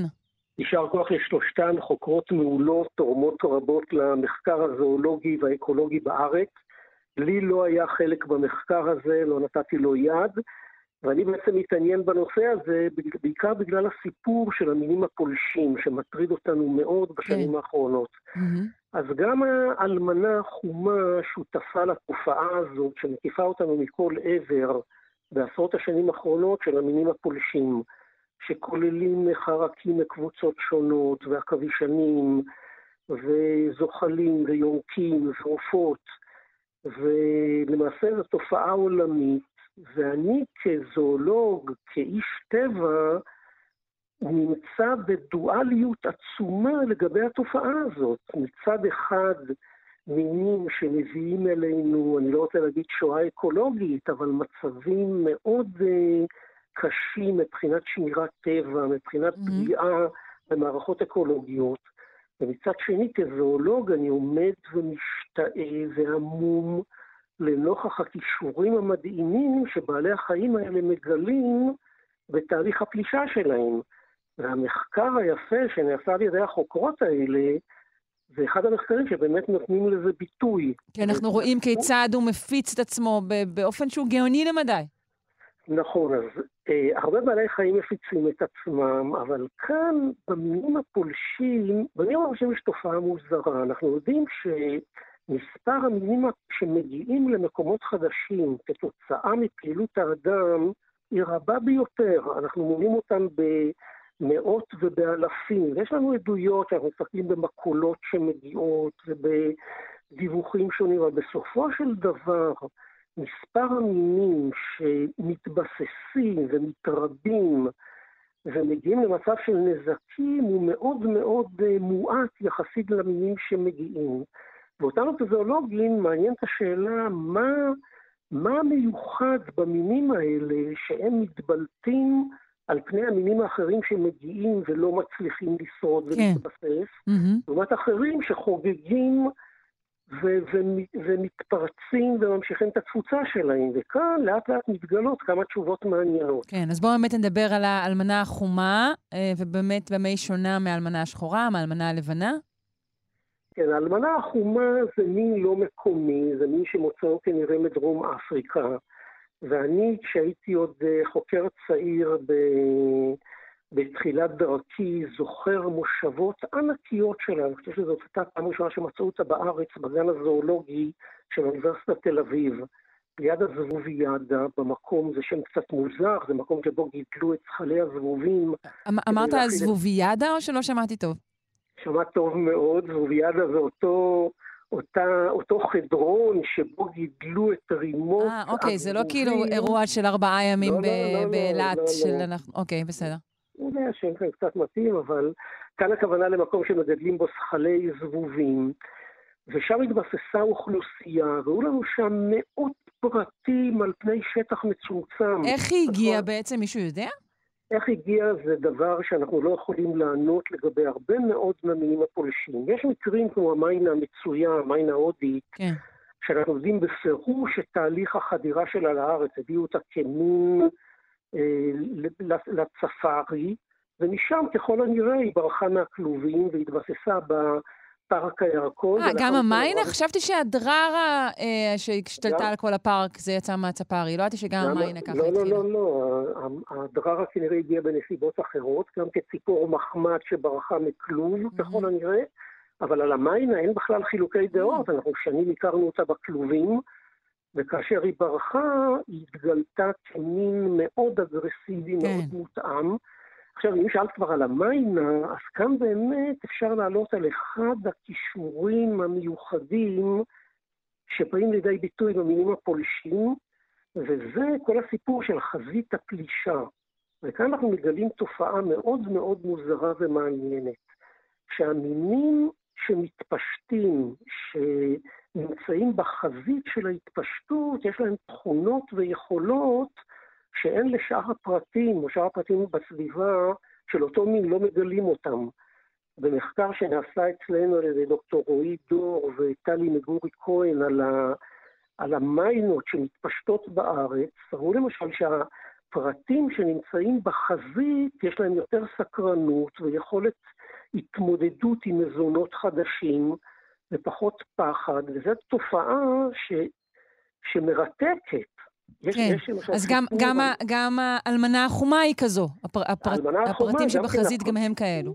נכון מאוד, הפרטים שבחזית מגלים יכולות אחרות של הפצה, לעומת מינים שכבר התבססו באוכלוסיות קודמות. אני חושב שהדוגמה הכי טובה למה שאני רוצה להביע כאן, זה הסיפור שלא קשור דווקא למאמר הזה, אבל נובע ממנו, מקשיר, מסביר אותו, זה הסיפור של קרפדת הקנה באוסטרליה, שאנחנו כישראלים לא כל כך מכירים.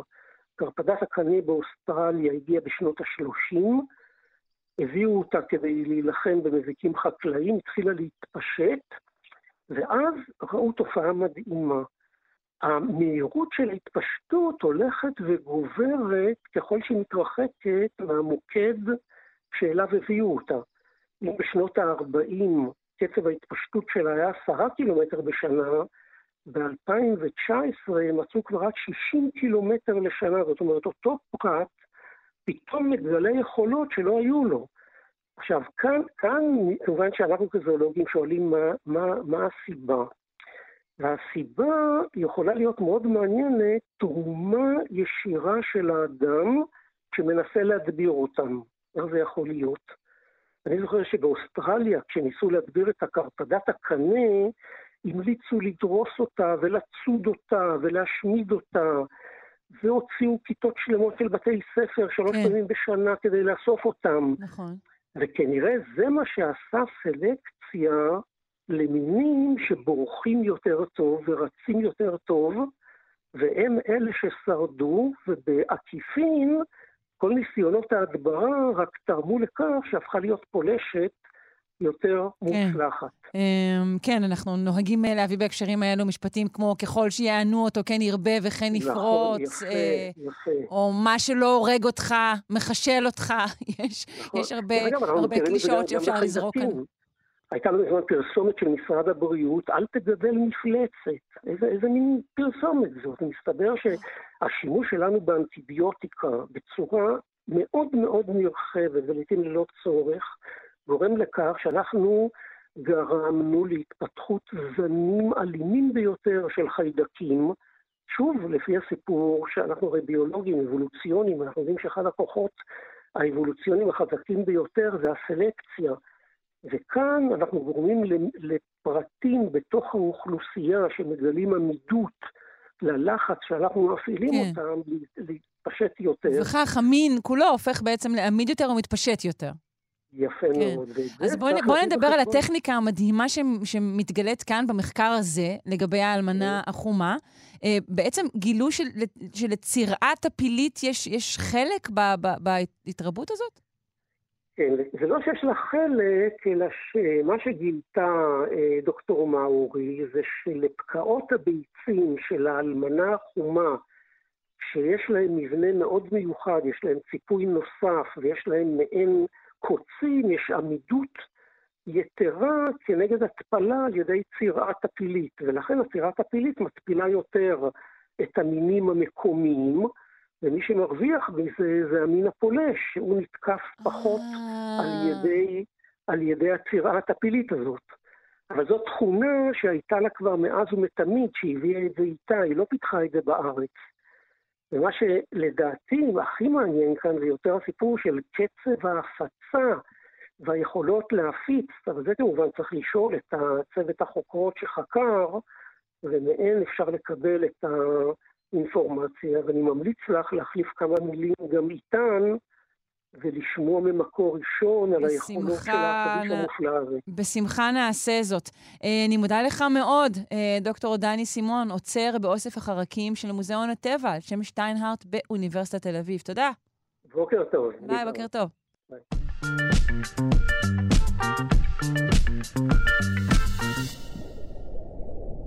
Mm, שומעים את זה? זה קרחון, נמס.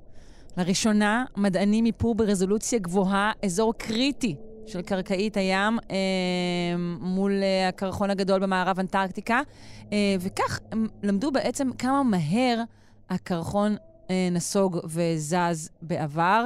אה, נבער את הסיפור הזה עם הפרופסור יואב יאיר, ידידנו, דיקן בית הספר לקיימות באוניברסיטת רייכמן וחוקר אטמוספירה וחלל. שלום. שלום, בוקר טוב, שרון. היי. Um, בוא נדבר על חשיפת קרקעית הים הזו. Um, איך זה נעשה?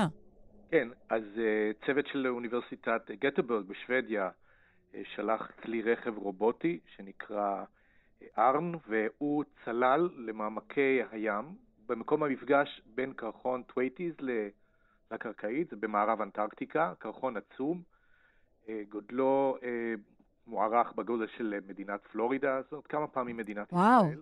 אוקיי. הוא שקרח עצום, שלמעשה מחובר לקרקעית הים, ומפשיר בהדרגה עקב התחממות מי האוקיינוס. זה, זה דבר שכבר קורה, נכון? הוא מפשיר כבר עכשיו. נכון, זה קורה, האמת היא כבר די הרבה זמן, והקצב של ההפשרה הזאת... כשאתה אומר די הרבה, אנחנו פה במונחים בתוכנית הזאת, יש פה אנשים שמדברים איתי במושגים של שנות אור, במושגי אבולוציה, מה זה די הרבה זמן? כן, אוקיי, אז החוקרים הסתכלו על הקרקעית, והם אומרים שהנסיגה הזאת בשטח הקרחון מתרחשת לפחות 200 שנה, בקצב משתנה, לפעמים קילומטר בשנה, לפעמים פחות, ויש קטעים בהיסטוריה שהם תיעדו על פי ממש טביעת האצבעות ש... שכבת המגע של הקרח עם קרקעית האוקיינוס משאירה, היא משאירה מין חריצים כאלה, וזה נובע מעלייה וירידה של גוש הקרח, או בוא נאמר קו המפגש, עם הגאות והשפל המחזורית. אז ממש כאילו מכונה שחותמת את אה, מיקום הקרחון, או חלקו המימי הטבוע בתוך המים mm-hmm. של הקרחון, על הקרקעית האוקיינוס. והמחזוריות הזאת מגלה נסיגה הדרגתית של הקרחון, היא לא התחילה היום, היא התחילה כבר מזמן, כנראה עם תום עידן הקרח האחרון לפני 20 אלף שנה, כשהנשיא, האטמוספירה והאוקיינוסים החלו להתחמם בצורה אה, מהירה יחסית, אבל החשש עכשיו של החוקרים הוא שהקצב יואץ עקב מה שאנחנו רואים, ההתחממות הגלובלית במאה ה-21. זהו, האם הם, האם הם יכולים לראות, שוב, בגילוי הזה ספציפית, הם יכולים לראות משהו שקשור לעשורים האחרונים ולפעילות האדם? כן, אז הם רואים את ההמשך של הנסיגה הזאת כפי שהיא נחתמת על אה, קרקעית האוקיינוס. במקביל, במחקרים נוספים שנעשים מהחלל ומהאוקיינוסים, מודדים את עובי שכבת הקרח וטמפרטורת מי האוקיינוסים ומזהים האצה יחסית בנסיגה של הקרחון הזה, שהוא משמש מעין אה, מעצור בפני כמות קרח גדולה שנמצאת על הרי האנטארקטיקה. הרי השוני בין הקוטב הדרומי לקוטב הצפוני הוא שבעוד שבצפון זה קרח ימי שהפשרתו לא תשנה מהותית את מפלס האוקיינוסים, בקוטב הדרומי אנחנו מדברים על קרח יבשתי, אנטארקטיקה זאת יבשת, שעליה יש קרחוני ענק, ואם הללו יופשרו, או מה שעוצר אותם כרגע זה קרחונים כדמותו של ת'ווייטס שבולם אותם מגלישה לתוך אה, מי האוקיינוס, אה, החשש הוא של עלייה במפלס מי האוקיינוסים גלובלי של כמה מטרים. ש... אוקיי, בכל העולם? גלובלית אמרת? כן, חוק כלים שלובים בסוף יגרום לכך שכל האוקיינוסים בעולם יעלו על פי הערכות, אם כל הקרחון הזה יאפשר, ואני לא מדבר על זה מחר, כן? זה דבר... כן, זהו, אתה אומר אם, על מתי אם מדברים? וכאשר זה ייקח מאות שנים, הפשרה הדרגתית, פשוט מחשבים את המסה של הקרח שנמצאת שמה, ומחשבים כמה מים זה יוסיף לאוקיינוסים בכדור הארץ, ומחשבים את העלייה הצפויה במפלס, והיא בערך, הם כותבים במאמר, 10 feet, שזה בערך שלושה מטר.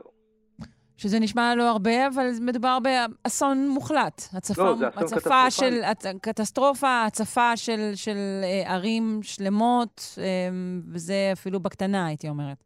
בוודאי, יש אוכלוסייה רבה מאוד שהיום, של המין האנושי, שנמצאת בטווח של כמה עשרות קילומטרים מקו החוף, ודמים בנפשך שהקו חוף הולך להיעלם תחת שלושה מטרים של מים. אז אה, זה אומר שהרבה מאוד אנשים יצטרכו לנדוד.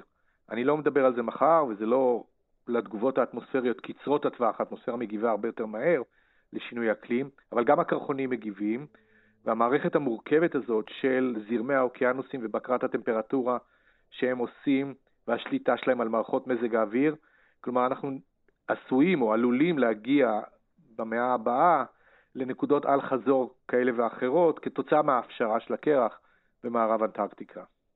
כן, אני רק מנסה להבין, ב- כרגע, מה שהם חשפו כרגע, מעבר לזה שזה, נכון, זה, זה משהו שהוא גם יפה מאוד לעין, נכון?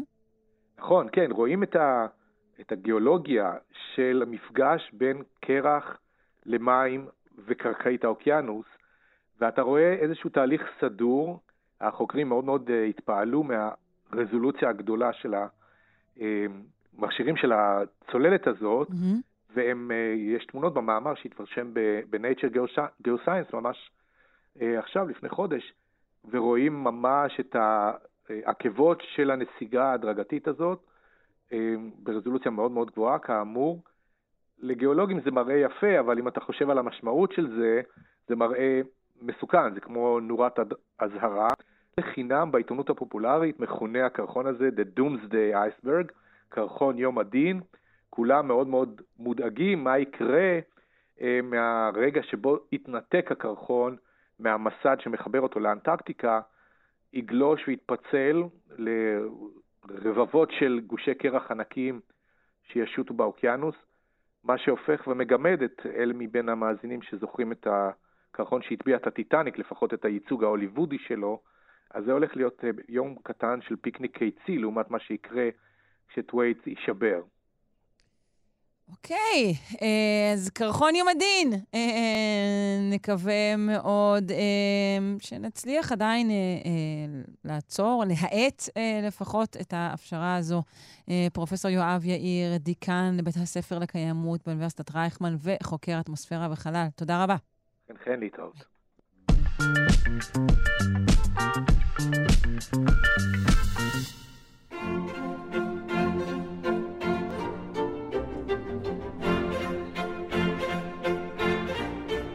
פינת האמנות עם יונתן הירשפלד, צייר וכותב על אמנות. שלום, מה העניינים? בוקר טוב. בוקר אור.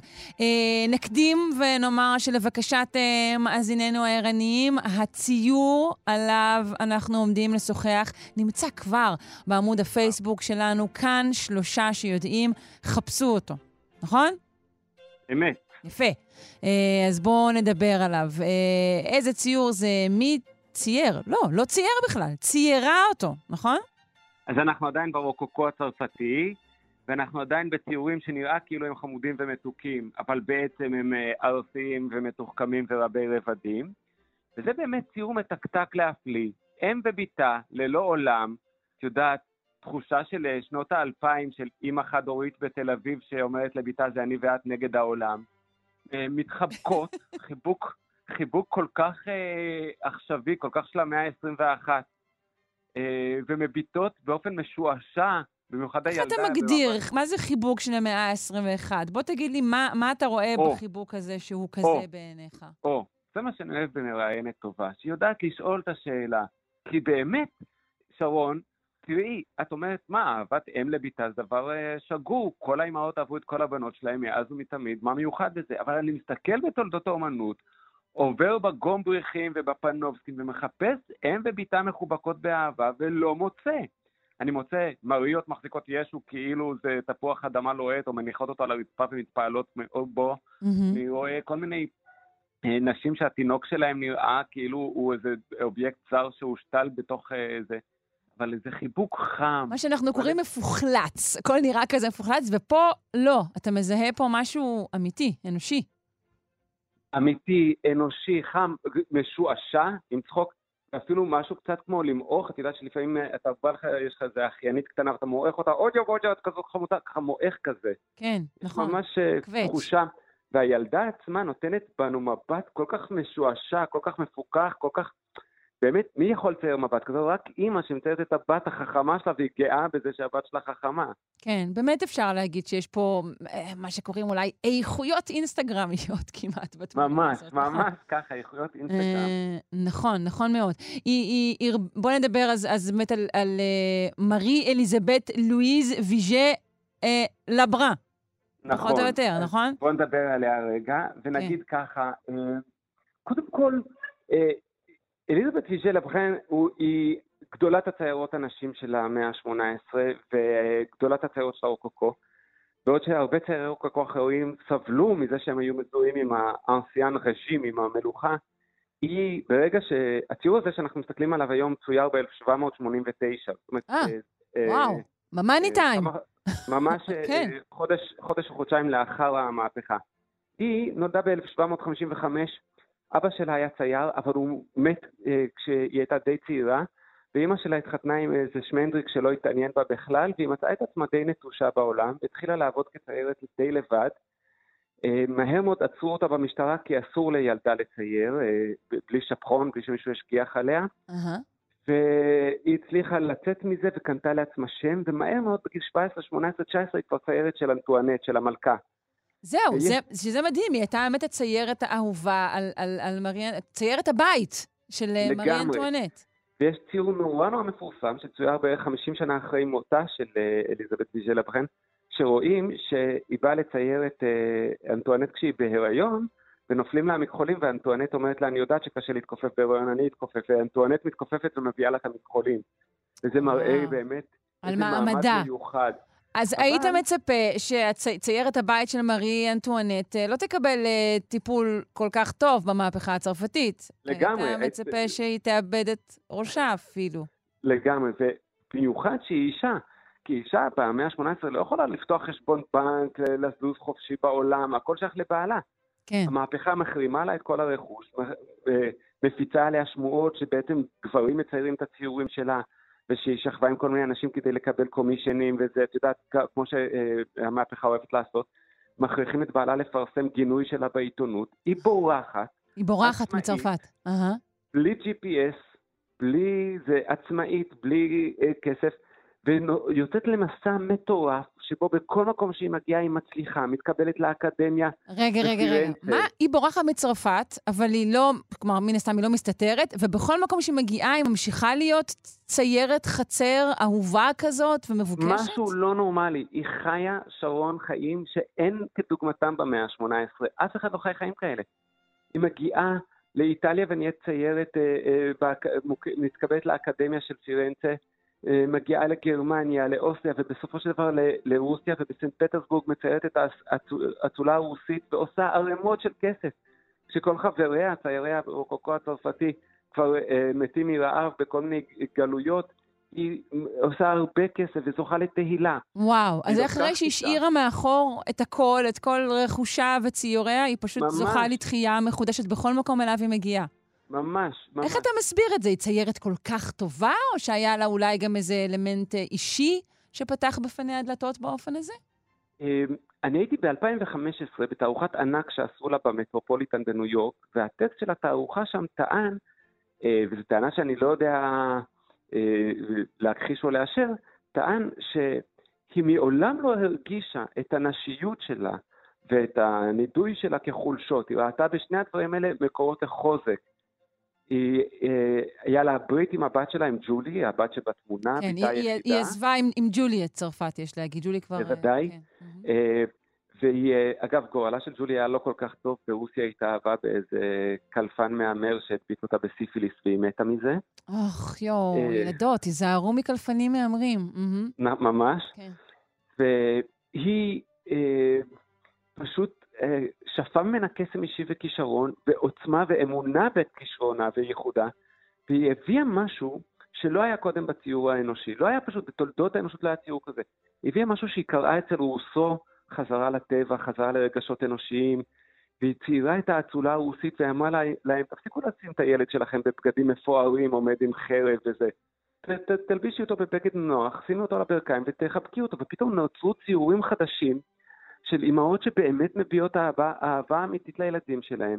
את יודעת, רוסו הטיף לחזור להניק ולגדל את הילדים בטבע, והיא מביאה סוג חדש של אנושיות, אה, ובאמת אה, קשה להעלות על הדעת ציירת שההישג שלה בלהביא את מה שהיום עבורנו מובן מאליו, כמו יחסי אה, הורים וילדים, לדרגה שלא הייתה, לפ... זאת אומרת, זה חידוש כל כך גדול בתולדות האומנות. הציורים האלה כל כך מלאים אה, רגש אותנטי וחם, ואפשר לראות בהם אפילו, הייתי אומר, אה, אני חושב הרבה על האם חד-הורית, כן? היא מסתובבת בעולם בלי, כן. בלי, בלי בן זוג. את אומרת, וואי, זה בטח קשה להיות אם חד-הורית בשנות האלפיים. תחשבי איך זה היה ב-1800. אה, נכון, מצד שני, היא הייתה בחצרות, בחצר הצר, לא הייתה בכל מיני מקומות אה, די מוגנים, והתקבלה, כמו שאמרנו, לאקדמיות בכל אשר הגיעה אליו. אבל כן, זה מדהים. זה די מדהים, והציור הזה שאנחנו מסתכלים עליו היום עם התחושה הזאת של אני ואת נגד העולם, כל כך נוגע ללב, כל כך משוכלל. נכון. וגם הוא מעלה... ואולי גם אז עזר להיות צעירה ויפה. יכול להיות שגם אז... עזר, אה, זה תמיד נכון? עזר. כנראה. זה דבר יציב לאורך ההיסטוריה. אגב אני, אני, אגב, אני מפנה את תשומת ליבך לאיזה סוג של מראה היא מציגה פה. היא לא לובשת פאה מפודרת. נכון. זה לא מראה של uh, השלטון הישן. זה לא השיער הלבן, היא לא לובשת לא, יש פה אבל איזה משהו אולי ניאו-קלאסי כזה, זה קצת נראה לי כמו טוגה כן. לבנה, נכון? כן, ו- היא נראית משהו כמעט יווניה כזאת. כן. אה, ובאמת, ה, ה, אה, יש לה כמה ציורים שהיא ציירה ברוסיה של אצילים רוסים, שאחד מהם אני מאוד אוהב, שהיא אומרת לאצילה הרוסיה לחבק את הכרית. את זה שבחורות יושבות ומחבקות כרית? אה, כן, אני חושבת שזה לא, לא- לא נועד להסתיר איזה קרס קטנה? תמיד לפעמים, חשבתי. כן. או אי נוחות או ביישנות. כן. אבל זה דברים שנראים כל כך עכשוויים, בהתחשב בעובדה שהם צאו בסביבות 1800. ואחרי שנים של גלות, היא חוזרת לצרפת, היא קונה לעצמה טירה באזור כפרי, ומתיישבת לכתוב את סיפור חייה בשלושה כרכים, שכל אחד מהם היה רב מכר מטורף, וואו. והיא זוכה להכרה ותהילה. ש... חשבתי, במאה ה-18 היו ציירות נשים. כן, לא זה ממש אחת, לסיום. כן. אבל אף אחת לא זכתה לכזאת תהילה והכרה, כיוון שהעולם מבין שהיה פה משהו מוזר בכל תולדות האמנות, שרק באמצעותה אנחנו רואים את המוזרות שלו. איזה יופי. אה, טוב, אם יהיה לך עוד זמן, אולי תתרגם את האוטוביוגרפיה הזו בהזדמנות. אה, יונתן הירשפלד, צייר וכותב על אומנות, אה, כרגיל, תענוג איתך, תודה רבה, המשך יום טוב. נזכיר שהציור הזה נמצא בעמוד הפייסבוק שלנו, כאן שלושה שיודעים. תודה, ביי. תודה לך, ביי.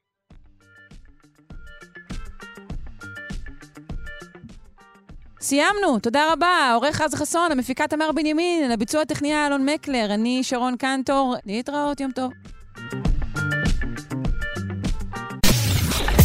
אתן מאזינות ואתם מאזינים לכאן הסכתים. כאן הסכתים, הפודקאסטים של תאגיד השידור הישראלי.